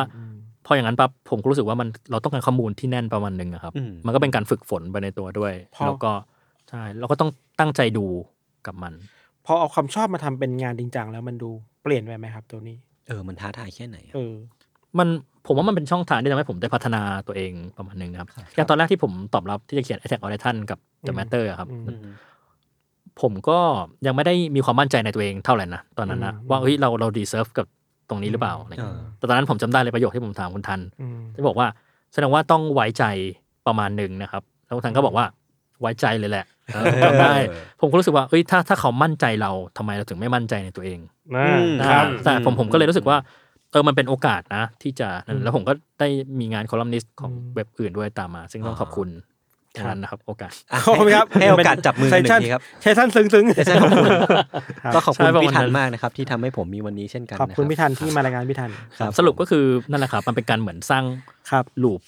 ของ น่าสนใจ กิจวัตรกิจวัตรในการเขียน อืม เป็นประอืจำม แล้วเราก็จะเอนจอยกับมันคือ มันก็อาจจะมีโมเมนต์ที่รู้สึกล้ากับมันบ้างนะค อ่า รับ มันมีอยู่ช่วงหนึ่ง ใช่ มั คนรับ มันมี แต่ว่าสุดท้ายแล้วมันเป็นสิ่งที่ผมชอบจริงๆนะ คือผมก็เรียนจบภาพยนตร์มา ก็ไม่เคยคิดว่าจะมาลงเอยอย่างนี้เหมือนกัน อืม แต่ก็ชอบเหมือนดูเสร็จก็มาเขียน อืม อะไรอย่างนี้ตั้งแต่สมัยเรียนแล้ว ครับ ใช่ครับ คือถ้าไม่ชอบจริงก็คงไม่กลับมาทำจริงจังอีกรอบ ใช่ หนึ่ง ครับ ตอนที่รู้ตัวว่าแบบ เอ้ย กูมาทางนี้ได้ว่ะ แล้วแล้วพี่เคยนั่งวิเคราะห์ไหมว่าจุดเด่นของของ Watchman อะภาษา หรือว่าเป็นการแง่มุม หรือว่าการรีเสิร์ชต่อ หรือว่าการวิเคราะห์ มันมันคืออะไรกันแน่ครับ ที่เป็นจุดเด่นของ Watchman ผมว่ามันคงเป็นความมามันเริ่มด้วยความกันเองครับจับลูกเพจ อ่า ใช่ ความ คือ กันเอง ก่อนหน้านี้ อ่า ผมใช้ ใช่ ภาษาแคชชวลกว่านี้ประมาณนึง อ่า คือผมไป อ่าก ลับไปอ่านก็เขินเหมือนกัน คือรู้ว่าแบบ ชิลจังวะ เนะเว้ยอะไรกัน เออเออ ใช่ใช่ประมาณนั้นเลย แต่ว่าพอหลังๆคืออย่างเนี่ยเพื่อนผมเจฟอะครับ อืม ใช่เขาก็บอกว่าผมไม่ได้ชอบที่จะทำหนังตอนนั้นผมเข้าใจว่าผมอยากทำหนังแต่เขาบอกว่าผมชอบเล่าเรื่องครับ อืม อ่ะผมผมก็เป็นส่วนหนึ่งที่ทำให้ผมรู้ตัวเองด้วยนะครับ อืม ใช่ คุณเจฟเซเทอร์นะฮะ ใช่คุณเจฟเซเทอร์ โปรโมทเพลงให้ โปรโมทเพลง ไฮเวย์ ติดตามกันได้ ในเวอร์ไว ในเวอร์ไวด้วย ครับ ใช่ครับนั่นแหละครับก็อันนี้ก็เป็นเพื่อนอีกคนหนึ่งผมผมเอาฟีดแบ็จากเพื่อนแล้วกันเนาะ ครับ เพราะว่าที่เพื่อนเห็นเขาก็จะบอกว่าเพจผมแตกต่างตรงที่เหมือนในประเทศไทยก็ยังมองไม่เห็นเพจที่จะมาเจาะลึกหรือว่าออฟเซสกับเรื่องใดเรื่องหนึ่งมากขนาดนี้ แล้วก็หลากหลายขนาดนี้ด้วยแบบว่าเหมือนมันมีความจับฉ่ายประมาณนึงอะ อืม พูดอย่างนี้ดีกว่า อืม ใช่ อืม เหมือนผมชอบเรื่องไหนก็จะทุ่มกับเรื่องนั้นเป็นพิเศษ เออ ใช่ใช่ ใช่ อย่าง ครับ ที่เห็นว่าแบบพอคุยแอทแทกออนไททันปุ๊บยาวเลย คือเป็นสิบสิบโพสอะไรเงี้ย ใช่ครับ เวสเวิร์ก็ต่อจิตต่อกันเยอะมาก ดูนก็ประมาณ 30 กว่าโพส โอ้โห เทนเน็ตเจ็ดสิบแปดผมจำได้ เจ็ดสิบแปดโพส เกมอัพโทนอันนี้เกมอัพโทนพีคสุดผมเจ็ดร้อยห้าสิบแปดโพสต์ ผมนับ ร้อย เจ็ดร้อยครับ เชี่ย คือผมก็งงว่าเฮ้ยแบบแล้วมันมีโพสต์ครั้งหนึ่งผมตั้งคำถามไปด้วยซ้ำอะผมตั้งโพสต์ว่า พวกคุณอ่านกันไปได้ยังไงอะใช่จริงนะแล้วมันไม่ใช่สั้นๆด้วยนะครับ แต่ละโพสต์อะใช่ผมก็รู้สึกว่าเออมันเป็นเรื่องของแพชชั่นนั้นผมจะบอกว่า อืม จุดเด่นของผม อืม คือมันเป็นเรื่องของคนที่มีแพชชั่น ครับ ความคลั่งไคล้ความกีกเรื่องใดเรื่องหนึ่ง เอออ อะไรอย่างนี้ เออ แล้วก็ทำมันไปให้สุดมากกว่ารวมถึงอีกอย่างหนึงที่เพื่อนผมจะบอกว่าอ่าที่ผมแตกต่างคือเป็นเรื่องของ ผมจะมักจะใส่เรื่องของจิตวิทยาปรัชญาไปในแบบหลาย ๆ เรื่องด้วย นนี่คือ เนี่ย ความสนใจส่วนตัวเลย ใช่ครับ คือจะชอบ ครับ มองอะไรในแง่แบบภาพรวมให้ได้มากที่สุด มองถึงประเด็น ว่าจะต่อยอดไปสู่อะไรได้บ้าง อืม มันอาจจะมีบางครั้งที่ผม over interpret ไปหน่อยด้วย แต่ว่า อืมอืม ผมก็จะพยายาม ใช่ครับ ก็ก็พยายามมองแง่มุมของมัน อืม เข้าใจ ห้ให้มันสมบูรณ์ที่สุด คือผมว่ายังไงก็ตามอ่ะไม่ว่าเราจะมองมุมนี้ แล้วเรายัดแบบปรัชญาเข้าไป อืม แต่มันคือตัวพี่โจนี่ว่ะผมว่ามันคือแบบ อืม เรารู้สึกว่าเราอยากจะวิเคราะห์เลย อืม ให้เหตุผลกับมันมากขึ้น ซึ่งผมว่ามันก็มันก็ทุกคนมันมีสิทธิ์ที่จะมี opinion เนาะเออผมก็เลยไม่ไม่ค่อย ไม่ค่อยอะไรกับการที่แบบมีคนมาบอกว่าอ่ะตีความคิดเยอะเกินไปหรือเปล่า คือ ก็กูจะคิด อะไรเงี้ยเนาะ ครับ เออมันก็แบบนั้นอะประมาณนั้นเนาะ มันเป็นการดูหนังซีรีส์ให้ซีเรียสนะครับ อ่า ประมาณนั้น ครับครับอันนี้คุณโปรโมทรายการ The Standard ให้เหรอครับ เอามันมีมีชื่อนี้ด้วยมีมีดู ผม ซีรี ผ ส์ ม ให้ ก็ ซีเรียส ผมก็ฟังอยู่ อ๋อ เขาจะพูดเรื่องซีรีส์เกาหลี อันนี้คือมี เป็หลัก ลูกเพจมาเสนอเป็นสโลแกนเพจให้ อ๋อเหรอครับ ก็ใช่ครับ ถ้าแต่ว่าผมผมรู้สึกว่าสุดท้ายก็อยากให้คนดูรู้สึกได้อะไรจากการดูหนังซีรีส์ยิ่งกว่าที่เขาใช้เวลาหรือว่าเงินดูตอนนั้นนะครับ อืมอืม บางทีอาจจะทำให้เขาคิดอะไรบางอย่างบางคนก็มาบอกว่าเอ่อขอบคุณนะครับ อะไรอย่างนี้ก็มีผมก็ดีใจนะ ที่แบบว่าเหมือนได้ให้แง่มุมอะไรบางอย่างกับเขา อืม ซึ่งมันส่งผลกับชีวิตเขาด้วยในแง่บวกอะนะครับ ครับ ก็ก็ดีใจ อืมคือคือในแง่หนึ่งอ่ะการที่ผมกับพี่ทันกับพี่โตอะไรเงี้ยทำมาเรื่องเคสมาถึงจุดเนี้ยมันก็จะมีความท้าทายอยู่บางอย่าง ที่เหมือนพอเราเติบโตมากับ เราพูดเรื่องประเด็นสังคมกันเยอะขึ้นอะไรเงี้ยก็จะมีความที่เราต้องเติบโตไปกับสังคม แล้วมันมีอะไรบางอย่างที่มันเป็นช่างนักปักหลังว่าแบบเอ้ยกูต้องทำให้ได้ถึงจุดนี้นะ อืม มันมันมีสิ่งนี้สำหรับพี่พี่โจนี่กับวอชแมนไหมอะ มีเหมือนกันครับใช่คือจริง มันมันคือเรื่องอะไรบ้างอะครับ อืมบางอย่างผมก็เป็นช่องทางในการพูดถึงสิ่งที่เกิดขึ้นในสังคมแบบอ่านี้ฮะ ด้วยครับใช่ อ่า คืออ ม อ่า ผมรู้สึกว่าสุดท้ายแล้ว อืมหนังซีรีส์มันมักจะสร้างโดยเบสออนความเป็นจริงเสมอครับมันอาจจะดูหลุดโลกบางอย่างจินตนาการไปเลย อืม แต่ว่ามันจะมีไอเดียบางอย่างที่จะลิงก์กันอยู่ อย่างเช่น อย่างอย่างดูนที่เป็นต่างดาวไปเลยใช่ไหมครับ เป็นหนอนเป็นทรายสุดท้ายก็เป็นเครื่องเทศอะครับ อืมอืม สไปซ์ใช่มันก็เป็นเรื่องของการแย่งชิงทรัพยากรกัน มันมันอินสปายบายทูอีเวนต์อยู่ดี อ่าก็จริง ใช่ครับ ใช่ใช่ ฉะนั้น ใช่ มันก็ผมชอบหนังไซไฟที่สุดท้ายมันมันทำให้เรากลับมามองโลกของเขามเป็นจริง ซึ่ง ครับ ผมก็จะมักจะชอบดูอะไรอย่างนี้ด้วยครับ เหมือนเหมือนเหมือนเหมือนผู้ใช้สแตนดึงดูดกันนะครับ ใช่ สุดท้ายแล้วผมกับใช่คือผมกับกับหนังซีรีส์ไซไฟมันก็มักจะไปดึงดูดกัน แล้วก็มา อืม ใช่มามาสนิทชิดเชื้อกันโดยบังเอิญ แล้วก็ผมก็จะเอาตรงนี้มาถ่ายทอด เออ ใช่ เออ เหมือน ซึ่ง เหมือนดาร์กที่คุณทันถามว่า ผมตั้งใจจะดูไหมจริงๆก็ อืม แค่ชอบว่าโอเค รักพาตัวย้อนเวลานะจบ ม อันนั้นคือตั้งต้นเลย แต่มันก็ได้อะไรมากกว่านั้น อืม มันก็เป็นในแง่มุมของผู้สร้างเลยเนาะที่แบบว่า ครับ อยากให้คนดูได้อะไรมากกว่าที่คาดหวังไว้ อืม ใช่ ซึ่งพอเราพี่โจนี่ดึงกลับมาสู่บริบทความเป็นจริงอ่ะมันก็จะมีเรื่องที่ต้องคอนเซิร์นเยอะขึ้นเนาะ ใช่ เออเออซึ่งซึ่งมันก็เป็นความท้าทายแล้วกัน ผมไม่แน่ใจว่าพี่โจนี่มองมองเป็นความท้าทายเหมือนผมกับพี่ทันหรือเปล่าที่แบบอ่ะคืออย่างน้อยโลกมันก้าวหน้าขึ้น เราพูดเรื่องความเป็นจริงเราก็ต้องรับผิดชอบต่อสังคมด้วยอะไรเงี้ยไปด้วยอะไรเงี้ยครับอืมแล้วแล้วพี่โจนี่มีวิธีในการอัปเดตเฟิร์มแวร์ตัวเองยังไงบ้างพี่พี่พี่รู้สึกว่าหนังไซไฟมันโตเท่าโตทันโลก หรือว่ามันโตล้ำโลกหรือว่ามันมันโตช้ากว่าโลกหรือมันหมกมุ่นอยู่ในเรื่องของโลกแฟนตาซีอันนี้ อาจจะเป็นคำถามที่ยากแบบไม่ได้ไม่ได้เตรียมกันมาก่อนอะไร อื เงี้ย มอ่าผมว่ามันโตพร้อมกับโลกครับ ครับ เมื่อไหร่ก็ตามที่มันมีการกำเนิดขึ้นของไม่ว่าจะเป็นดิยาย หรือว่า อ่า หนังซีรีส์ อืม มันมันโตมาพร้อมกันแต่อยู่ที่ว่าเรื่องไหนจะอยู่ได้นานหรือเรื่องไหนเอา อ่า เท่านั้นเองใช่คืออย่าง อ่าพูดง่ายทางยิงเดอะแมทริกหรือ ม จะเป็นนิยาย อืม 1984 ที่ถ้าผมจะไม่ผิดเหมือนเขาจะแต่งในปี 1948 ใช่ไหมครับ อ่าอ่าอ่า ที่ที่พูดถึงโลกอนาคต ครับ แบบ ใช่ แนว ใช่ ดิสโทเปีย อ่า หรือเป็น Animal Farm อะไรแบบนั้น ม คืออ ม มันก็จะมีแง่มุมสหนึ่งเสมอครับ อยู่ อือฮึ ที่ว่า อืมแล้วแต่คนไหนจะเล่ามันให้ตรงพอยต์แล้วก็ อืม จะอยู่คู่ไปกับโลกให้หยิบยกมาพูดได้มาก ม น้อยแค่ไหน อืม ใช่ นึกออกนึกออก โอเค อันนี้เป็นคำถามสนุกสนุกๆแหละจริงๆก็จะจบแล้วล่ะ ครับ ถ้าพี่โจนี่เลือกได้ว่าจะอยู่ในโลกไซไฟของหนังเรื่องไหน พี่อยากอยู่ในในโลกของหนังเรื่องอะไรครับ โอ้โห อันนี้อันนี้เป็นคำถามที่อยู่ในสคริปต์แต่ผม อยู่ในสคริปต์ ผมคิดไม่ออก ชี้ให้ดูเลย อยู่นี่ ผมไม่ได้มั่วมาอันนี้ อืมเออ เอาหลายเรื่องก็ได้ไม่ต้องเรื่องเดียวก็ได้ผมว่าหลายๆเรื่องก็ ไม่แต่ ได้ ประเด็นคือผมรู้สึกไม่ได้อยากอยู่ใน อ่ะสักเรื่องเลยใช่ไหม เพราะว่าอะไรรู้ไหมครับเพราะผมรู้สึกว่าสุดท้ายแล้วหนังหนังซีรีส์มันไซไฟครับ มันเสนอ มันก็เหมือนหนังแนวอื่นที่เสนอคอน FLICT อืมอืม ซึ่งพอเราเห็นคอน FLICT ของมันเราก็จะ ไม่ไม่ได้น่าอยู่ ใช่ครับ ขนาดนั้น อะอย่างอย่างดู อืม แบ็กมิเลอร์อย่างเงี้ย อ่ามั มันก็จะพูดถึงบางอย่างมันก็รู้สึกเออเป็นเทคโนโลยีที่เจ๋งดีแต่มันก็จะ อืม มีแง่มุมของความอันตรายอะไรบางอย่างอยู่ อืม ซึ่งพอเราเห็นคอน FLICT ในทุกๆเรื่องเรารู้สึกว่ามันไม่ได้มีเรื่องไหนน่าอยู่แบบ อืม ใช่ เข้าใจ จะบอกว่าใช่ เอออย่างอย่างเท่าที่นึกออกเร็วๆอ่ะคนก็จะบอกว่าชอบอยากอยู่ใน Ready Player One แต่ผมอ่ะไม่อยากเพราะว่ามันเหมือนมันมีบริษัทเอกชน บริษัทหนึ่งที่มันควบคุมความเป็นอยู่ของคนทั้งโลกอยู่อะมันจะไปน่าอยู่ได้ยังไงวะอะไรเงี้ย ใช่ครับ เออ หรือหรือจะเป็นต่อให้เป็นหนังที่ผมชอบอย่าง The Matrix ก็ตามอ่ะ ครับ อืม คือมันก็น่าคิดครับว่าถ้าสมมติผมไปอยู่ในเรื่องนั้นจริงนะแล้วผมตื่นขึ้นมา แล้วเจอโลกความเป็นจริงแบบนั้นอ่ะ อืม ผมจะทำเหมือนไซเฟอร์หรือเปล่า เออ ที่แบบสุดท้ายเขาบรรจุตัวเองกลับเข้าไปอะไรแบบเนี้ยเพราะว่า อืม มันใช่ครับ เราพูดถึงความน่าอยู่กับความอยู่ได้อะไรหลายอย่าง มันถ้าโลกความเป็นจริงมันทรมานแล้ว อืม ดังนั้นมันเหมือนจริงแม้กระทั่งว่าวันหนึ่งถ้าเขาตายไปเขาก็ไม่ได้รู้เรื่องด้วยซ้ำว่าตัวเองไม่ได้มีเจตจำนงอะไร อืม ใช่ ครับ คือเวลาเราพูดถึงหนังไซไฟหลายเรื่องแทบทุกเรื่องเลยอ่ะ อืม มันพูดถึงอนาคตที่ดูมืดมนเนาะ ครับ มันดิสโทเปียประมาณหนึ่งเลยอ่ะ ใช่ครับ จะเว้นโดเรมอน คือน้องคุณเป็นบางบางตอนน่ากลัวอยู่ เออผมว่าโดเรมอนดิสโทเปียนะครับ ดิสโทเปีย เออว่ะ อ่ะตอนนั้น เออแล้วอย่างนี้โทนี่มีความเชื่อในวิทยาศาสตร์ไหมว่ามันจะทำให้โลกเราดีขึ้นได้จริงๆ อ่า หรือว่ามีความมีออพติมิสติกกับมัน เอ หรือ อ เปล่า ยังมองโลกในแง่ดีไหมว่าวิทยาศาสตร์มันทำให้เราพัฒนาขึ้นดีขึ้นในเป็นยูโทเปียมากกว่าดิสโทเปียครับ เออน่าสนใจ ผมผมมองว่ายูโทเปียมันไม่ได้มีมันจะไม่มีวันเกิดขึ้นจริงนะครับ อ่า เพราะสุดท้ายยูโทเปียสุดโต่งมันจะกลายเป็นดิสโทเปียอยู่ดี อืมอืม นะแต่ว่าผมรู้สึกว่า ผมขอเขาเรียกว่าอะไรนะครับ รักพี่เสียดายน้องแล้วนะครับตอนนี้ว่าผมมีความรู้สึกว่าวิทยาศาสตร์จะนำมนุษย์ไปสู่อะไรที่มันวิทยาการที่ไปได้ไกลจริง ๆ รวมถึงจะนำมนุษย์ไปสู่จุดที่จะดิสโทเปียหรือจุดจบด้วยอะครับ อืมอืม คืออย่างเหมือนเหมือนใน Animatrix ใช่ไหมครับ Animation เสริมของ The Matrix อะครับ มันก็จะ ครับ เล่าถึงว่าเมื่อมนุษย์ไปถึงจุดหนึ่งที่สบายแล้วแล้ว มันน่ากลัวที่ว่าวันหนึ่งถ้าเรามีโลกเรามันมี AI ใช่ไหมครับ ปัญญาประดิษฐ์ที่คิดได้จริง ๆ มันก็จะเหมือนใน Westworld ครับ มันก็น่าตั้งคำถามว่า สุดท้ายแล้วสิ่งมีชีวิตจากกลจะอยากเป็นประชากรหรือเปล่า แล้วกลายเป็นว่าจากโลกที่ทุกวันนี้มันเริ่มเขาเรียกนะครับ อาศัยกันในแนวดิ่ง แล้วก็พื้นที่มันมีน้อยลงมันมีการผูกขาดบางอย่าง ที่จะสโนบอลไปเรื่อยๆอย่างเงี้ยครับแล้ว เอ่อถ้ายังมีหุ่นยนต์มาอยากเป็นประชากรอีก อืม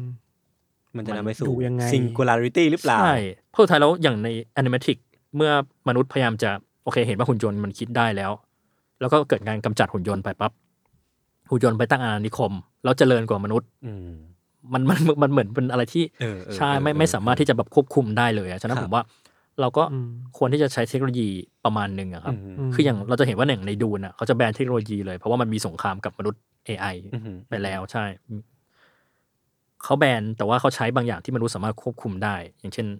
ด้วยคันบังคับ อ่า หรืออะไรอย่างนั้น ใช่ครับ เหมือนคไม่ให้ อน มัน เซป คิ ต์ ดเอง คอนเซปต์เหมือน Horizon Zero Dawn ประมาณหนึงเหมือนกันนะที่แบบคือสุดท้ายก็คือพัฒนาไปแล้วก็หันหลังให้เทคโนโลยี อืม เพราะว่ากลัว กลัวมันจะแบบซ้ำรอยเดิมอะไรอย่างนี้เนาะ ใช่ครับ เออ ถ้างั้นมันมีอันหนึ่งที่ผมชอบมากคืออย่างตอนสุดท้ายของเขาแอตลาสที่เอ่อทอมแฮงค์แสดงใช่ ครับ ผมนึกว่ามันเป็นไทม์ไลน์ที่แบบมมนุษย์ยุคดึกดำบรรพ์หรือว่าก่อนหน้าตลอด ปรากฏว่าเป็นมนุษย์ยุคหลัง อ๋อ ม กลายเป็นว่าหลังสุดเลยครับ เกิดหลังอ่าไทม์ไลน์ของซอนมีที่เป็นหุ่นยนต์ ม อีก ม เพราะกลายเป็นว่า ส่วนมี เป็นเป็นอ่าแบดูนาครับ แบดูนา ใช่ อือฮึ คือกลายเป็นว่าเกิดหลังสุด เพราะว่า อืม หลังจากนั้นมนุษย์ก็ล่มสลาย แล้วก็กลับมาสู่ยุคเหมือนความป่าเถื่อนอะไรอย่าง โอ้ นี้ มัน ค มั รั้ น ง ทวิสต์เหมือนกันเนาะ ใช่แบบแมดแม็กซ์ด้วย อ่าอ่าแมท ดูนก็ด้วยครับเนี่ย ตัวอย่าง กลับมาเรื่องของความเชื่ออะไรอีกครั้งมัน อืม ใช่ เออเออเออเว้ยมันมันก็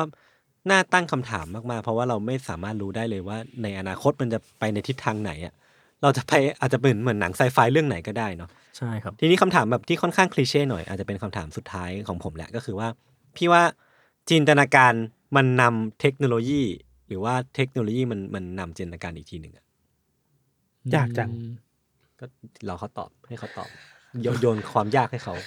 อ๋อ โอเคครับ ก็ นี่ผมยังซื้อเวลาเขาอยู่ ผมมองว่าไม่ว่ายังไงจินตนาการก็จะนำมาก่อนเสมอครับ ครับ ก่อน พอเราตั้งคำถามแล้วเราวาดภาพอะไรบางอย่างไว้อะอย่างโอเค มนุษย์ต้องการจะบินได้คำถามคือจะบินได้ยังไง อืม เราพยายามเรียนแบบนกใช่ไหมครับมันมีตำนานของอีคารัส หรืออีคาริสนะผมไม่แน่ใจ Icarus อีคารัส Icarus ใช่ ครับ ใช่ดูอีเทอร์นอลจนมึนละ แล้วก็ที่ติดปีกอะไรเงี้ยก็เราจะเกิดไอเดียมนุษย์โอเค อยากบินเหมือนนก ติดปีกนกก่อน อือหือ แล้ว แล้วเราก็ใช้หลักฟิสิกส์อะไรอย่างนี้มาช่วยจนมันพัฒนามาได้เราเราจินตนาการรูปแบบของเครื่องบินเอาไว้อะครับฉะนั้นผมว่าทุกอย่างมันจะมีจินตนาการมาก่อน อืม อันนี้เป็นจินตนาการของการประดิษฐ์นะครับ ต่อมามันเป็นเรื่องของเออหนังไซไฟหนังซีรีส์ไซไฟที่จะอินสปายเราเสมออ ม หลายๆอย่างอย่างเช่นผมเห็น มันจะมีกระดานในหนัง 2001อ่ะ Space Odyssey ครับ ครับ มันก็มาเป็น iPad เหมือนเขาได้แรงบันดาลใจมาจากนั้น อ๋อ The Matrix ก็อินสปายให้เกิดเอ่อเป็นโลก VR อ่าฮะ เป็นมีมีส่วนครับใช่ แล้วก็มีอะไรอีกนะครับอ่า Star Wars hoverboard ในอ่าใช่ครับ Star Wars อะไรแบบนี้ หรือ hoverboard ใน Back to the Future อ่า ก็ อ่า ก็มี อ่า การทำขึ้นมาจริง ครับ ๆสุดท้ายแล้วมันก็เป็นมีความเป็นเอ่อต้นแบบอะไรบางอย่าง อื มันมันใช่ครับ ม อย่างโจนาธานโนแลนเขาก็เป็นคนหนึ่งที่มีไอเดีย น้องชายคริสโตเฟอร์ครับ ครับ เขาก็มีไอเดียว่า การทำหนังไซไฟมันสามารถเปลี่ยนโลกได้ โอ้เออน่าสนใจเนาะ อย่างเราสังเกตว่าใช่ครับทำไมอเมริกาเขาถึงเขาถึงดูเขาเรียกว่าอะไรครับ สนับสนุน ให้ความสำใช่ครับ คือเขาให้ความสำคัญกับภาคอุตสาหกรรมภาพยนตร์ อืม กับ อืม วิทยาศาสตร์ไปแบบควบคู่กันนะครับ อืมครั แล้ บ วเหมือนไซไฟมันก็จะทำให้โลกได้รู้จักตรงนี้ อือหือ ใช่ประมาณนั้น อืม อันนั้นเหมือนพีพีเคยพูดเหมือนกัน อ่าเฮ้ยแสดงว่าฟัง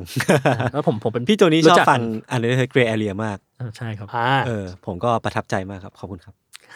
โอเค งั้นก็คำถามท้ายๆของผมแหละ พี่พี่มีอะไรอีกไหม นี่มีแล้วครับ โอเค งั้นก็ช่วงฝากขายของแล้วกัน ครับ สามารถติดตาม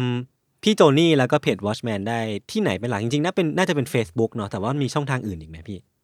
อืมก็มีครับนอกนอกจากเพจ Facebook ก็จะเป็นเอ่อ The Matter ครับ อ่า อ่า โอค ผมเขียนลง The ขี Matter อ่าฮะ มี A Day ครับ แล้วก็ one o one dot world โอ้ก็สามที่เนาะหลัก ใช่ใช่ครับ แล้วเดี๋ยวจะมีอีกที่หนึ่งปีหน้า อืมอืม แต่ผมไม่รู้ว่าเขาให้ผมพูดได้หรือเปล่า ๆ งั้นเราติดตามในเพจของ ใช่ครับ พี่โจนี่แล้วกันเนาะ ใช่คบ หรือว่า แล้ ใครอยากสนใจก็